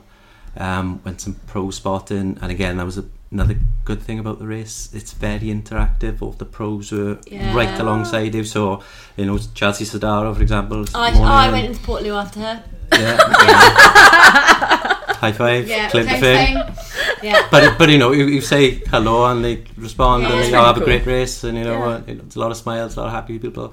Uh, Daniela Ryf and Haug, Fenella Langridge. A lot of pros then. Yeah. Ah, yeah. Pros. Cool. Um, Joe Skipper was there. Sam Laidlow, Magnus Ditlev, and, and they were all, you know, literally as close as we are to now when they were interacting. Annie Haug was warming up right in front of us. Really? Yeah, it was. like that's enough exercise for me. It's 14 and a half hours. I don't need any more. It was um, yeah, Swim it- is it the was- warm up, was is it not? Um, and then between the group of eight of us that went out, I think we more all more or less at different start times. Yeah, so people we were were going very to swims, staggered, weren't we? oh, okay. going to swims different times. Um, you start you off with a cannon, which is quite. Uh, Oh, okay. But it's one of the most scenic swims, even though it's in a canal. You've got hot air balloons going up above you. Oh, wow. Um, thousands on the banks, thousands on the bridge, looking down to Wow. It's- Loads of people. Oh, it was yeah, nice, yeah. absolutely. Um, you come out of T1. Um, So nice flat canal swim to start with. Well, nice flat canal swim. Someone else said to me, "Was it a flat swim?" And I'm like, "I've never swum uphill." Uh, did, did, did they mean was it choppy? I think so. So um, if you can picture a canal, you kind of swim, I, I don't know, about one and a half k down, you turn around, you come up one and a half k, but then you go on a little bit further past where you've entered the water, and then you come back down. So that just makes up the 3.8. Okay. Um, but yeah, you know, it's it's really good. Um, five minutes intervals, so you tend to catch the group in front of you, or the group behind you catch you. You know, it just. It just Is it ends warm? the mix. Is the water warm? 22.1. It was warm. I thought it was So warm. yeah, it did get Yeah. not not too hot. Yeah. But um, you know, it was a bit. Uh, Yeah. And there's some when you get out on the bikes as well. I'm sorry, I know we're talking about swim, okay. but I was gonna, just going to say like there's some nice bikes. You could do some nice bikes. there's some really nice bike Yeah. spotting out there. Um, most it was mostly TT bikes. There was a few road bikes, but anyone on the road bike did have um, bars Bars. bars Yeah. fitted. Um, I would say that you would want to have bars fitted. Okay, that's good to I know. I would say that. Oh, it's def- definitely Yeah, a it's TT definitely a TT. Like I was humming and hawing about which bike to take, um, because I didn't have a very good race in Outlaw last year on my TT bike and knocked my confidence a bit. So, I, and I was really like not sure, and I made the right decision. So I'm really Oh. glad I took my TT TT. for I'm off. really really glad I took it. Yeah, So- definitely. Once you've got out of the swim, then is it a bag? Did you grab a bag, or is it all on your bike? um, no, so you grab your transition bag. It's all really well laid out. So you know, you just got your number, and they tell you which way to run down. You go into the changing tent. All the naked people? Well, yes, but also the fact that I think there was probably two volunteers for every single athlete Oh, because yeah. they just try and like dress you and pull your stuff. Really? Oh, really? Yeah, It's they empty your bag out. Uh, that's more on T two, but yeah, in fairness, Massage, sir? there's- What are you doing? there- there's always loads of people who'll help you. Um, so they pull your wetsuit off, things like that? Yeah, yeah, yeah, they'll wet it tell- off. Yeah. There with suntan lotion if you want a quick Really? application. I want to do Roth next year, but I, I don't think I'll be able to. Can you have? Can you brush my hair? So, so they probably have childcare. They have everything. Trust me, they have They're, they're not coming.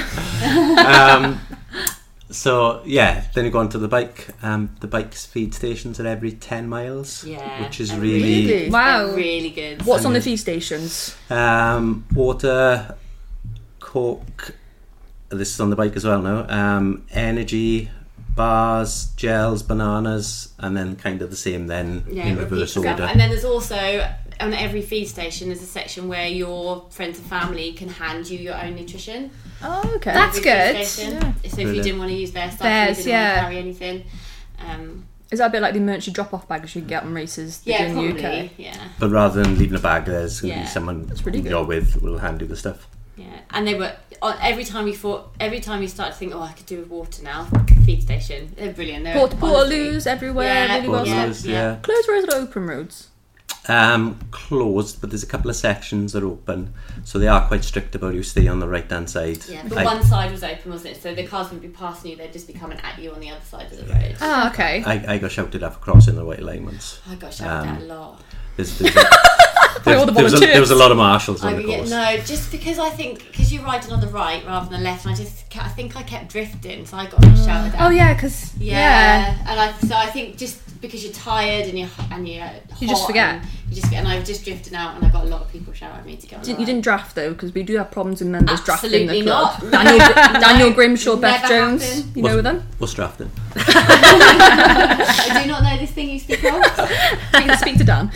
Um, sorry, so on the bike, really well, sto- really well. yeah. Yeah, That's- there's, two lap course, um, which is good because when you get to the turnpike, you you know have a quick look down and see how you're doing for time, your average, Oh, etc. Is there Um, support like the like? Yeah, there's All the way as well, There's some or- parts there's obviously not, but lots. Most of the hills, there's people on most of the hills. Yeah, there's two big support places. That's Greding. You go through a couple of towns and you see people out there as well. Yeah. Pretty mind is so Is it? pretty. Oh yeah. I bet that makes a difference as Oh, well when it's scenic. I just felt I don't know what I was expecting. I don't even think I thought about it, but everything felt like really vibrant. So the greens are really greens, the blues are really hmm. blues, and there was Oh. cornfields that were you know really just stunning, absolutely stunning. And even though we- it was warm, we were really lucky with the weather. There, it, it was no wind. It was like three, four miles an hour.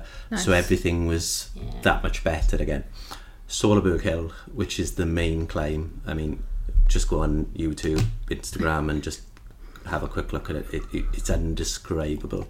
They reckon there's about 100,000 people on there. Really? It's, it's at least five or six deep. It's single file. You cannot pass anyone even if you want to. Is that? I think that's all the footage that I saw on It must have Instagram, and they're literally cheering Is it you the whole way Oh up. my Yeah. It, it, and it, it is one of those just most emotional moments. You Oh, know, nice. You, you, full of tears. You, you can't do anything about it. What It's, mile's that at? Um, around 44. So 44 and then 88 or 90ish, something like that. It is it is a little bit quieter on the second loop because people are heading towards the finish Mm-hmm. Yeah. to watch. But um, yeah, it was just amazing. It, it, it's worth the entry fee just to ride up there. it, it, it's proper Tour de France, you know. It's, Yeah. Really? Yeah, Ah. it's, it's Heartbreak Hill on steroids. You know, don't get me wrong, Wales has got it. It's fantastic. You know, going up. Um, so I did think as I was fantastic. going up there, the only thing missing from this now is people I know. Yes. That's honestly that Yeah. was Yeah. that was my emotion. I felt really overwhelmed and was like, but if I was someone I like, that's all I need. Just if I had a family member or someone on there, then I would have been gone. well, he, he, he, Matt, he, he was cheering you on. I don't think Matt was there at the time. Yeah. Although I did pass, so Sheridan was doing it as well, wasn't she? And I'm her partner, husband, partner. I don't know. Oh, know. Reese. I So he was stand on Heartbreak Hill and he had his SVT top on. So I Ah. shouted SVT and he ignored me. Just putting it out there that you ignored me. What's his name? Reece, you ignored me. He ignored me. Oh, brilliant. So the bike course sounds amazing. So you get in. But um, so this is the best part. You come in, they take your bikes off you, which Nice. isn't unusual, and then you go towards your bags, and they like no usher in your way, no go to the tent. Stop hitting the table. I, but I like it. and you're like, no, no, you've got to get your bag, and they're like, no, it's ready for you, and you're like, what? So you walk into the tent, and there is a volunteer with your bag, ready to go. takes you into the tent, Thank you. empties your bag onto the floor, takes your shoes off, puts your trainers on for you, and you just sitting there and and this, honest to God, there's just so many volunteers. I'm getting excited. I'm reliving the race. You should sign up for next year. Stop hitting the table. Just sign up for next year while we're here. I would I would definitely do it again. Not next year, but I would definitely do I it would do again. it again as well. Um. So yeah, that, Do you know what that's the best thing part of the best part of coming out of the run for me was watermelon. There was watermelon on the first feed station. It Oh, was amazing. they were on most feed stations. Uh, I know, and watermelon was really good until it wasn't. like I ate a lot of it to begin with, and it was um, it, that was probably one of the best like feed station experiences I've ever had. watermelon. Just this, like all down your face, Yeah, like a like- nudge. I was like, I'll have a bit more, a bit more of that, stuffing it in my run belt. Yeah, How often are the feed stations for the run then? oh, they are very regular. Every 1.5k, so just under a mile. Yeah. Wow. Proper- proper this spoiled. like I think I'm Let's- gonna sign let's up. Let's do it. So Um, is it laps? Um, exceptionally stocked as well. No, there's only one lap. So you go back down to the canal, not the part two swim on, because apparently T1 and T2 are separate places. I, I, I didn't know that, but I hope. Um, so you come down the canal, you go roughly 5k one way, then you turn round and you go 10k the other way, and then you turn round and come back to the middle point. It's Which more is or nice. less. You do pro- probably like a half marathon. You do Yeah. just about half marathon by running up to the canal, and then once you get off the canal, it's nice because you think, "Oh, I'm over halfway." Yeah. I'm over halfway. And I It's- remember thinking that. it, it's quite boring on the canal. I mean, the run course isn't great. That's where it doesn't compare to Wales because there isn't much support there mm-hmm. unless you're coming back through the finish or oh, back through okay. the town. You know, it's quite a lonely place. The last up four at four miles that were uphill. yeah, that as well. That was for the town, but they were good. Even though it was uphill, that I mean, it was up and down, but you know, it was a bit like I would put it a little bit like Wales, really. Mm. The up and down parts there. but it was through the town, so it was busy and there was people out drinking and it was fun and they were shouting and there was music and it and it did keep you going. And Yeah. then, yeah. Lots of people. Um, so max temp on the run is thirty-seven. Uh, So it did get quite Oh my cooking. There was a little bit of shade. I'm not sure it was as much But they as had ice on the it. feed station, so that was good. Yeah. They, they give they were giving out water. Then you could there was like buckets, so you could dunk your hat in your bucket if you wanted to. You could take sponges. Proper cool yourself yeah, down they if had you like needed ice. to. They gave me like ice chips, so that was like having ice was amazing. Mm-hmm. Like Yeah. how they did that was really good. But I did at one point pour the ice under my hat, put my hat back on, and then within about five minutes I had proper brain freeze. and I was like, oh, take it off again. I put it down my trisuit and I couldn't feel my ass cheeks. my, my butt's I've just got these signed as well. I know. Um, what's on the, what was on the food station then? Feed stations, run feed stations. Watermelon. Watermelon. Watermelon. uh, lots of different pretzels. fruits. There was a really nice milky cake which I didn't touch to begin with, but then towards the end I felt like I needed something stodgy, so I ate this mil- weird milky cake. It had raisins in it. It was really nice. I enjoyed it, but I could only eat a little bit, otherwise my stomach was hurting. But Do you have I anything- found that really good. Do they have have anything like what's the alternative like high five or I anything think like that? they. I never use the energy drinks because I will find they make my stomach hurt. I, I saw the use out there. Um, power bar. Oh, okay. Um, uh, and they used power bar gels as well. Yeah, it was everything you needed again. You, you could technically do the race without any nutrition because all the feed stations on the bike and run. Yeah. are just so well stocked. Um, lots of people with hose pipes and buckets, as you mentioned. so it was really good because you go up and they chuck water off your head, and to, so the last mile. You know, I, I think I was done with water now. I wanted to dry off a bit. You know, it's getting a bit cold, great. And then this kid just come up and run and threw a bucket of water. but no, I wasn't expecting as well. I was like, "You little fuck. Um, yeah, but yeah, it was great. It was great. It was fab. Oh, it sounds amazing. It was. It was like I would say, like I'm not sure how much I was really looking forward to the trip. I was more kind of focused on race day. I hadn't really thought much about the trip, especially because I was going with seven blokes on a stag do. um, but actually, the even the whole like reflecting back, the whole trip was like an experience. It Oh, was okay. like the whole trip was the event, really. All part of it. The trip, the expo, the race day, the many many pints of alcohol consumed after the day after race day. Um, the whole thing was just it was just it was just great. It was great. It was a really epic experience. I would I would hundred percent recommend it to anyone. I really would. I think one of the dogs has farted. Oh, don't say that. Was it one of you? If you were going to go back, what would you do differently, if anything? What would you recommend to people? Um, I don't know. So I've stayed in Hilpoltstein. I've stayed in Nuremberg. I think I'd probably see if I could get a place closer, but it's not essential. Okay. Um, I, I, sorry, one thing we haven't spoke about is the finish, because they build a stadium for you to finish in. And they say it's about 10,000 seat the stadium. I mean, I don't know, I think I might be just a bit generous, but it is thousands in there. Oh. And literally, you run into the stadium, you do the lap of the stadium, and. It's like um, a light show and stuff. yeah, it's really it- it- it's phenomenal. It's a hell of an experience. But so I didn't have um, Jan Frodeno hand me the medal, but I did see him on the finishing line, so I did go up to him and you know, in fact, he gave me a big hug, well done, etc.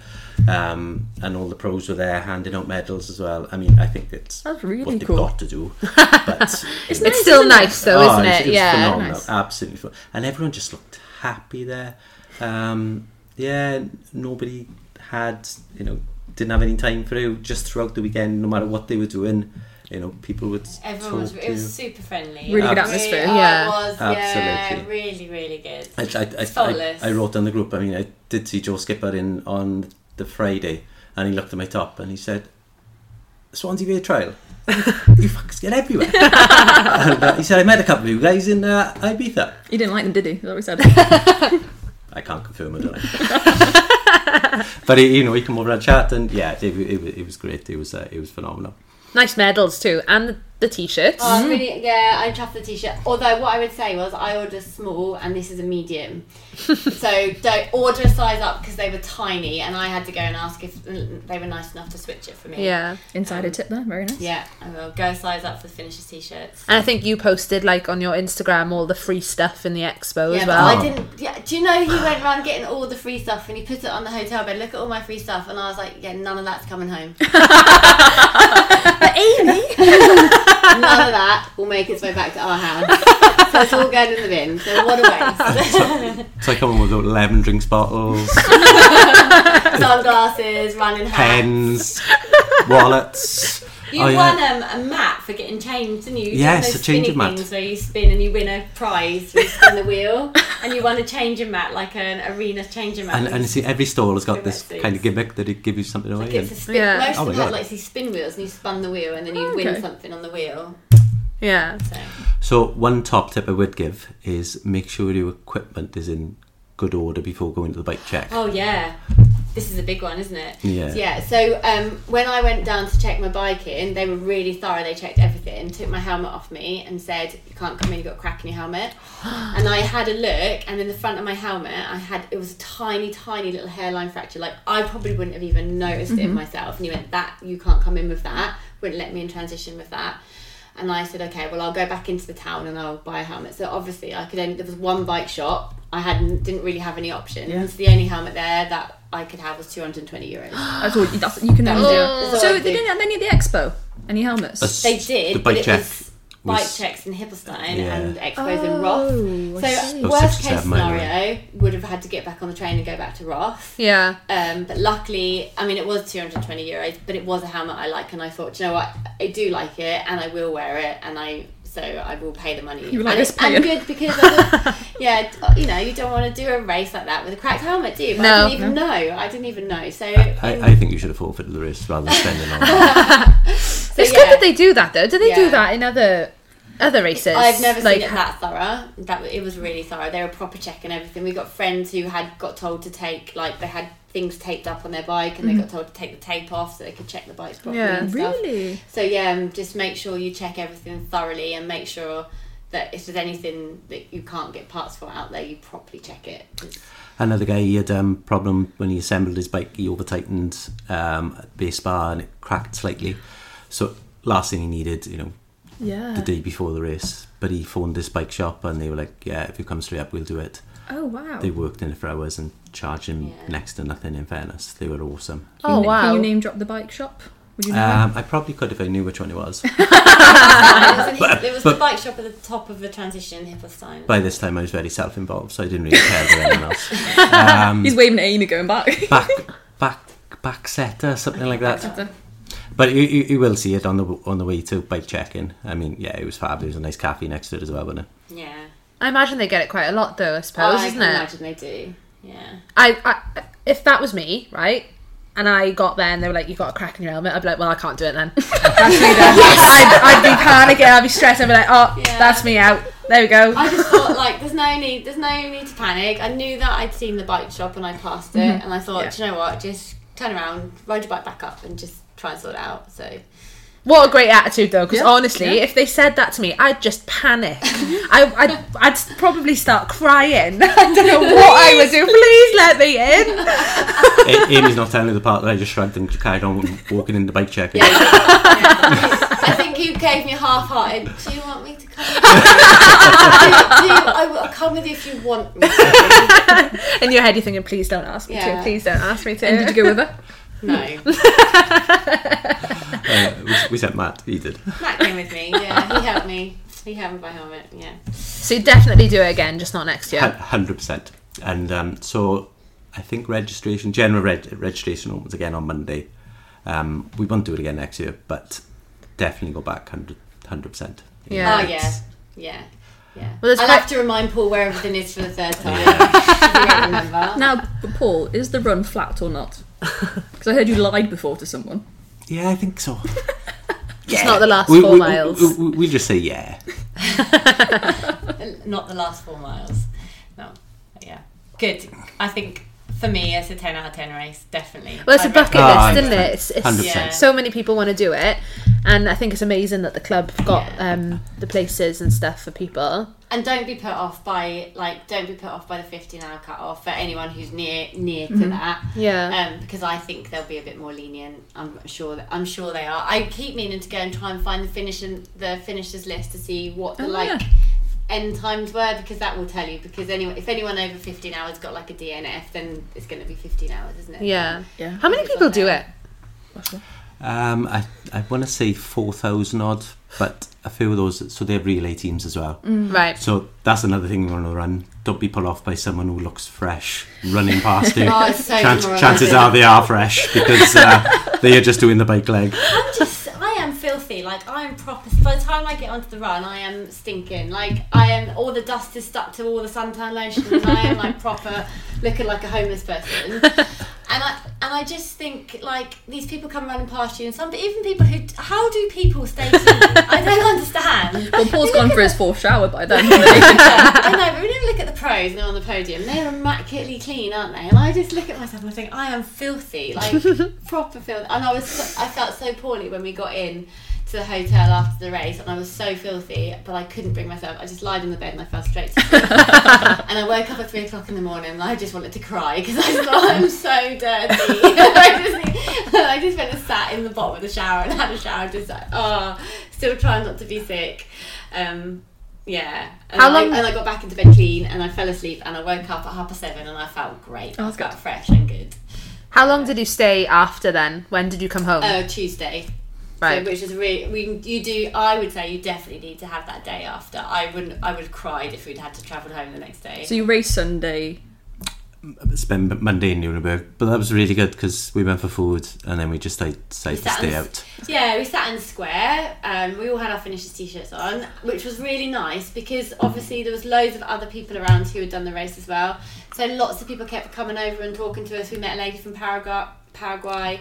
Um, we met um, um, a couple from Texas. Um, so yeah, it was just like people were coming over. You that kind of like camaraderie. That's They, nice. They've done it too. If you Yeah. didn't have your finishers t-shirts on, they you wouldn't ever No. meet these people because you wouldn't have anything in common. yeah. So we sat in the square and we just, you know, ordered a few. Lovely place as well. Yeah, just you know, just had a few drinks and stuff and chatting away, and yeah, it was it was lovely. It was a, one of one of those really nice, like memorable afternoons. okay. Yeah. Now Roth training is over. How are you keeping yourself busy? Paul thinks he's going to play the guitar, but I'm not, I'm not sure. I never how, see, you've been shut down. I'm not sure how you can manage to play the guitar with one hand and hold a paintbrush in the other. So I've got another two weeks off, so we're having differences of opinion about what I'm going to be spending my next two weeks doing. so I really want to learn to play the guitar. You'd be awesome at it. I think so as well. So see the guitar or drums? Oh my Oh, god. guitar. okay. Come on, come Can on. you see how small our house is? Like, where would you put drums? Like, seriously. You know what? I think drums are a good idea. I, I see. Beth, you can have Paul. he can come home with you. He's really good at washing and ironing. And I heard he's a really good musician. Yeah. I think we meant more uh, triathlon wise, but Ah, okay. great. You you want to take up Well, guitar? Swansea in Swansea in two weeks. Two weeks. Um, and then there's the GV Gary Vaughan uh, middle distance try, which I'm doing with Andrea Griffith as a relay. Very nice. Was that a shout Remember out there? Yeah, Andrea. what are you doing then? Are you doing the bike? Andrea. I'm doing Oh. the I'm doing the swim and the bike, and she's going to do the run. Nice. Nice. Yeah, I think there was chat of quite a few of the girls doing putting some relay teams together. I think that would be good. Is there still Um, entries for it? Is it still open for entries, the Gary I think race? just relays. Just relays. Yeah. So we got 70.3. Oh, I've got the Para Tri the day before that. Oh, you're doing the power drive, Matthew. Yeah. Yeah. I'm a guide for um, Matthew Thorne. He's a visually impaired, really talented athlete in fairness. Oh wow. So yeah, we did it last year for the first time. Although, when you two ride the tandem bike, I honestly think to myself, how on earth does he trust you? so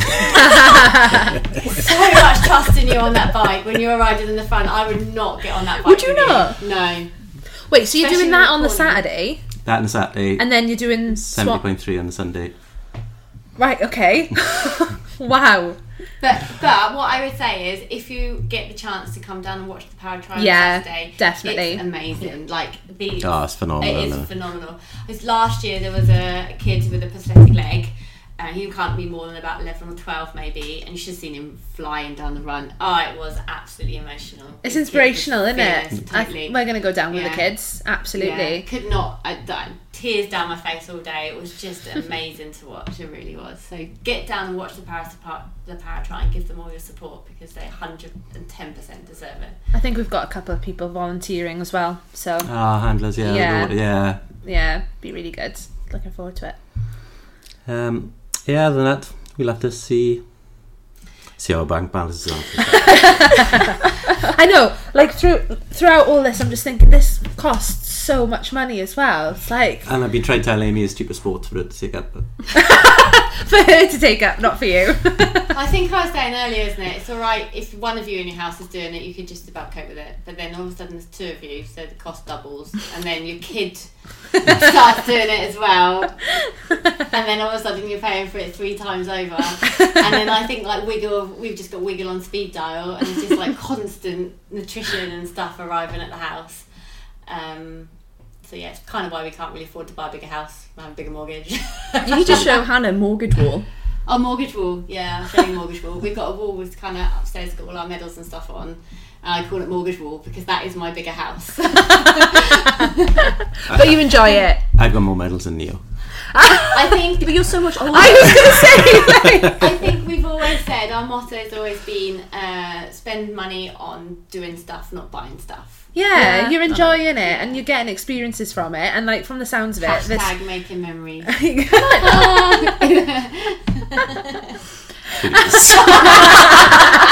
You need to buy that Stay jump set. Head. Live, laugh.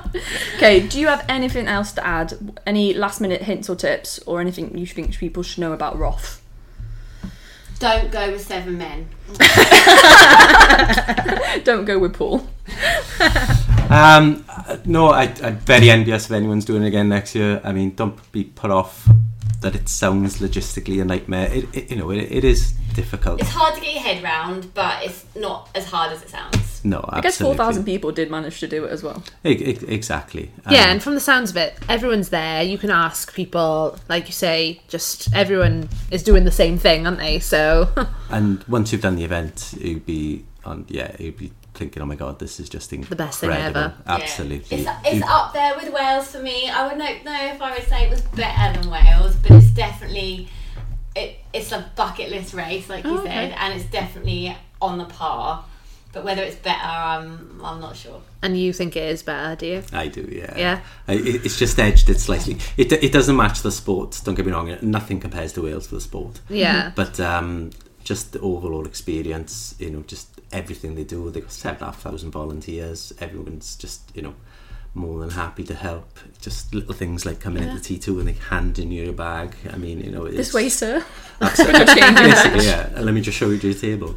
Um, it, it was just, yeah, phenomenal. Just, it, it couldn't have gone any better for us, could it? It was amazing. The whole the whole trip, the whole weekend was just a, just an epic experience.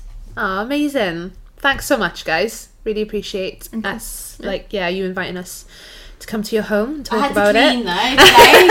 Today. The place looks It's like, spotless. it's time for Yeah. house. I was like, oh my god, I'm gonna have to clean. It looks lovely. why I didn't want to do my house. I had to clean. and the vegan biscuits, Paul, up there. So I got sent to Asda's to buy something vegan. That's an hour of my life I'm not getting back. Right. Bye, everyone. Bye. Bye. There we go. That was great to have them on. Think was really, fun. I think it's really insightful as well because we've got quite a few members doing it um, next year, and I know that after speaking to them, I now want to do it. so, Sign up now. You're ch- a challenge what thing you're Absolutely doing. not. No. Oh, we, we have to give a shout out to Amy's new podcast that she wanted to give a shout out to but forgot. yes, Yeah. she's got her own pos- podcast Yeah. with um, JCP. They've recorded it very professionally as well. I know it does look very professional, so thanks, Amy, for putting us to shame. Um, maybe we can get you to um, help us with, with ours. Me and Beth, by the way, are just sat here scrolling through our emails, waiting for the London Marathon ballot email because everyone else seems to be getting theirs. And I've had mine. have you had yours? What I'm not it? in. Oh, okay. oh, did it go to junk or did it go No, to normal, normal mailbox. no, no, right, okay. Oh, this is infuriating. Anyway, back to the podcast. Um, should we give an update on Club Champs? Yes. I'm just getting my messages from Paul. Um, so, just to explain the the um, Club Champs, do you do you know how it works? Yeah. Go on then. So we got some. No, sorry. I'll learn it. We got some events.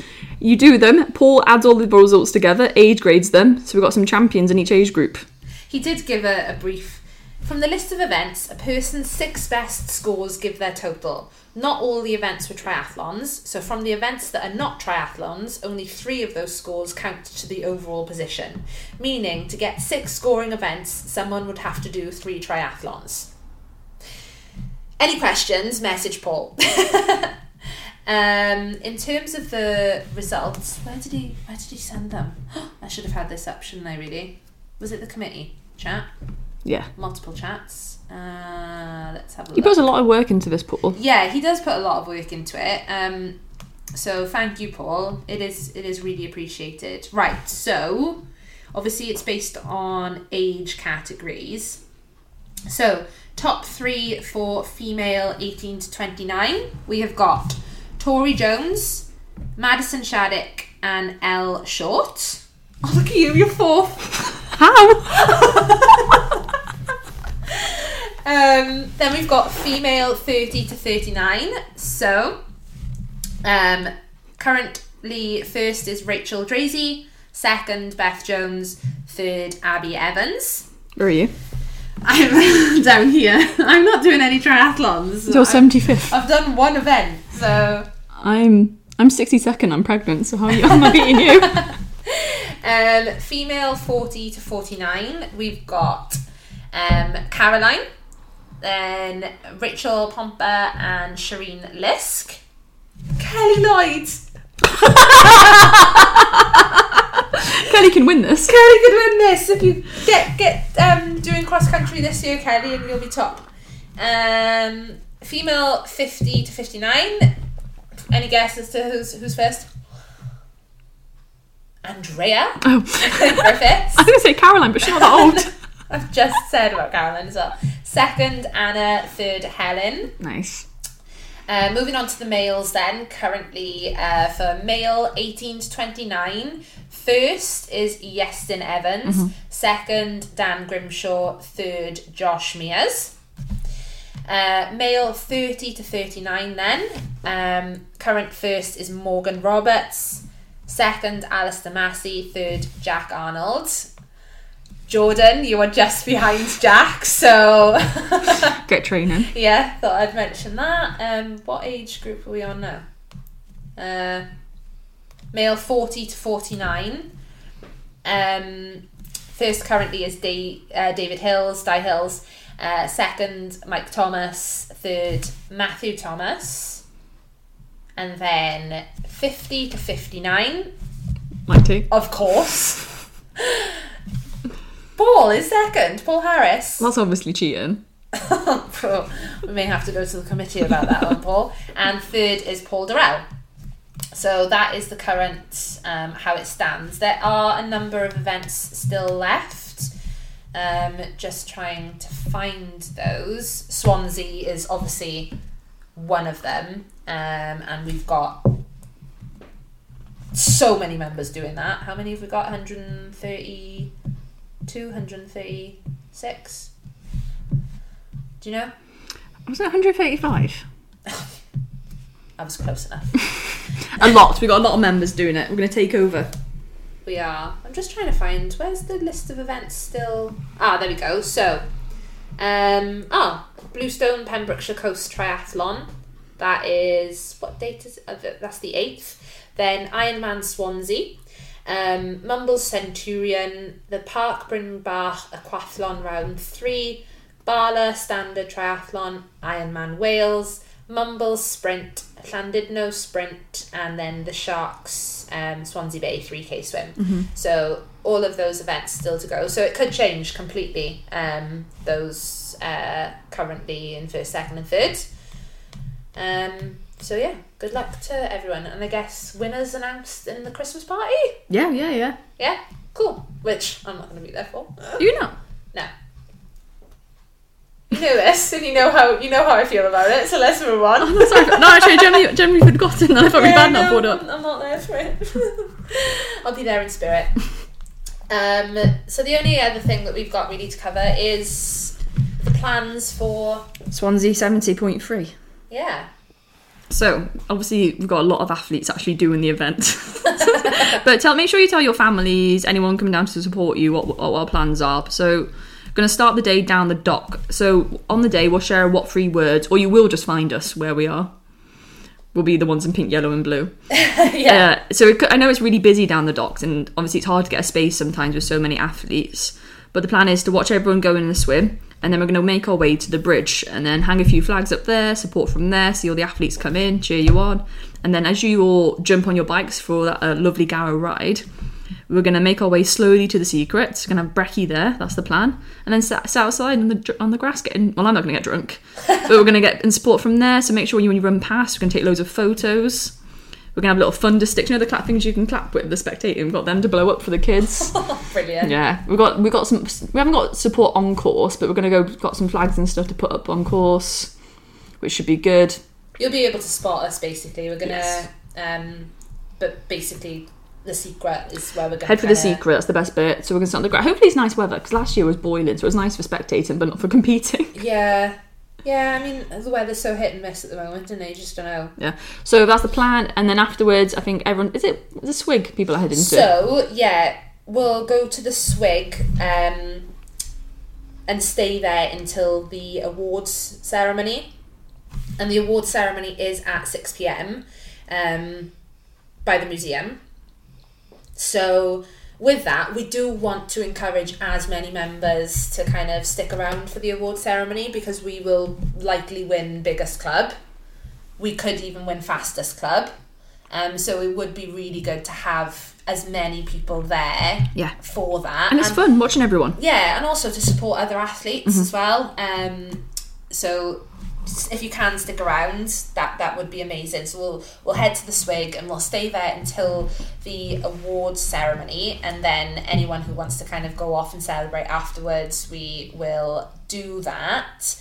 Um, just a point to make about um, bikes, just something that's kind of been brought to our attention is that there is a lot of bike thefts at the moment in Swansea. Um, so just obviously maybe have a plan in place um, about what you're gonna kind of do with your bike afterwards.